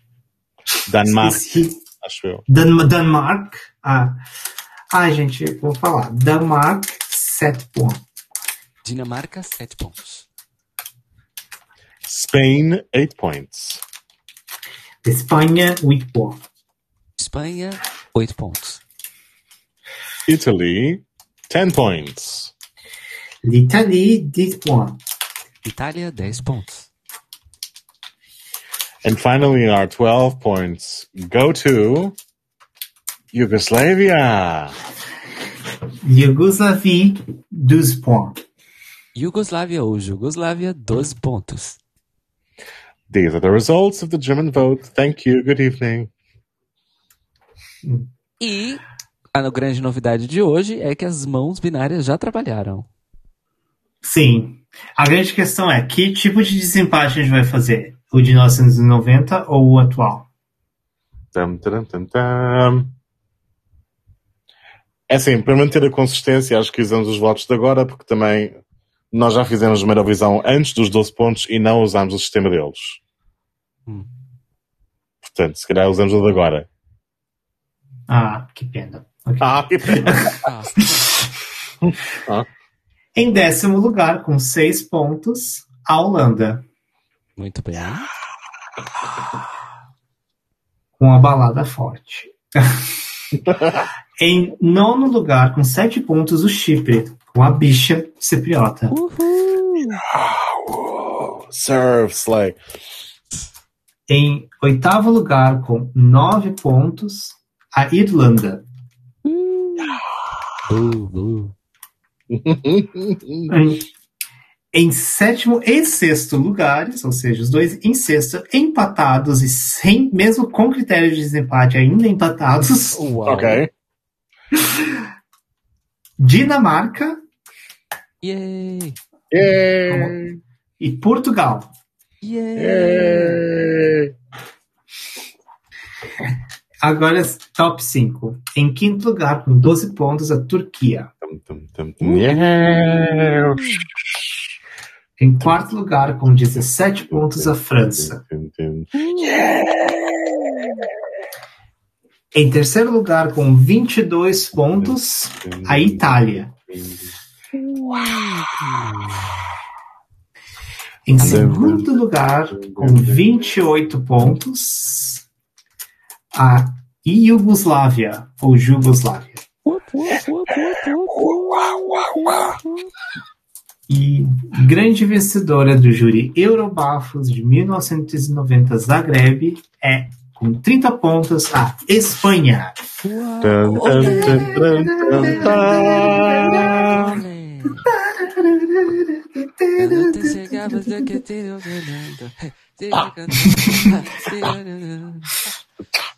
Ou então. Ou então, voy a quedarme. Não. Não. Um Bloody Mary, por favor. Então, see you next year in Ana Lucia, I suppose. É. Em 91, então, iremos a Andalucia. Yeah! Uhum. Muito Sevilha, bom. gente. A justiça Nossa, foi feita no Júri Eurobafos e também no Eurovision Again. Gosto assim. Apesar que foram resultados diferentes, né? Mas, mas dois resultados bons, merecedores. Sim. Olha, aí, aí eu vou comentar com vocês apenas uma informação extra. Eu, no meu top 3, eu comentei no nosso chat em privado. Meu top 3 foi assim. Eu já sabia quem ia ser o top 3. E aí eu fui assistir as coisas novamente pra tentar decidir a ordem. E teve um momento que a Yugoslávia realmente estava eh, com os meus 12 pontos. Uhum. Ahn, mas pronto, a Espanha acabou ganhando mais meu, meu coração. É, é isso. Não, mas você trapaceou, você não pode assistir de novo. Eu não assisti de novo a coisa toda, mas eu precisava relembrar as músicas pra ter, pra Não, ter mas no, certeza. no Eurovision não é assim que funciona. Você não tem esse tempinho pra olhar de novo. Você tem que votar ali. Literalmente é assim que funciona. O júri assiste as apresentações duas vezes no mínimo. Hoje em dia, vá lá. Hoje em dia. Mas nós estamos hoje em dia. Tá, tá certo. E este ano, e naquela altura nem sequer tinham recaps, obviamente, porque não havia televoto, portanto não Pois havia é. necessidade. Pois é. Por isso que eu precisei ver as coisas uma segunda vez. Não todas, só o meu top 3 e algumas. É, só o meu top 3, na verdade. É, mas pronto, é isso. Então, esse foi o nosso Júri Eurobafo de 1990, ano em que eu vim ao mundo. Isso. Um ano em que o nosso Eurobafos levou a mesma duração da Eurovisão que revemos. É. É isso, amores. Considerações finais. Não. Basicamente não. Então, Merchan, começando com o Beck. Twitter, Beck Underline Daniel. Instagram, Beck the Star Child. É isso. Fábio. Uh, FábioMRBarbosa.com Dissemos no início que eu agora estou numa fase conferencista, portanto as coisas que são feitas em público estão lá, estão no YouTube e estão também no meu site, se quiserem, se tiverem paciência, são longas. Uh, e nas redes sociais, arroba uh, também, quem quiser falar comigo um bocadinho. As minhas horas vagas.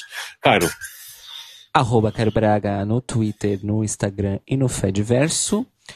E Cairo Braga Music no TikTok. E vão nas minhas redes sociais, principalmente Twitter e Instagram, vocês ficam sabendo das outras coisas que eu faço. Patreon, música, Eurobafos, Libraries Open e todo o resto. Então sigam-me nas redes que vocês saberão de tudo. Certo? Ahn, é isso por hoje. Esse foi então o 30 Eurobafos. Nos veremos em breve. Não, não sabemos ainda exatamente quando, mas nos veremos, nos ouviremos muito em breve. uhum. Provavelmente para falar de outro Eurovision antigo, amores. O que, é que vocês acham? Ah, outro este acho- fim de semana, portanto. Sim. Ah. Não, teve vários Eurovisions again. O teve o 92, por exemplo. You're not, Ah, you're not, teve you're 88, se não me engano. Teve, teve sim 88. Teve, teve 1980. Enfim, Hum. tem muitas opções. Temos opções. Várias opções. Temos e eu, opções. e eu já e eu achei alguns canais que pegam pra, além para a parte do Eurovision Again que estão publicando algumas restaurações feitas por fãs eh, de upscaling de, de alguns Eurovisions antigos. Uhum. E tem algumas coisas que estão ficando muito boas. O pessoal faz ah, o upscaling total. Então eles fazem um tratamento de cor, eh, fazem o upscaling da resolução para 1080. Tem, tem alguns que eles conseguiram, que eles estão fazendo uns testes em 4K, mas Uhum. os de 1080 são suficientes. E eles também estão fazendo upscaling de ah, taxa de quadros. Então eles estão fazendo umas conversões em 60 quadros. Uh, e eu tenho espreitado, assim, né, pra ver. E tem ficado coisas muito boas. E às vezes até restaurações no áudio, assim. Então, uh, os fãs, eles realmente trabalham, né? Yeah. Realmente Trabalham muito. Então é isso. Quem yeah. Hum. Então é isso, amores. Muito obrigado por terem escutado esse, esse nosso retorno. Nos vemos em breve no próximo Eurobafos. Beijinhos. Beijinhos. Tchau, tchau. tchau.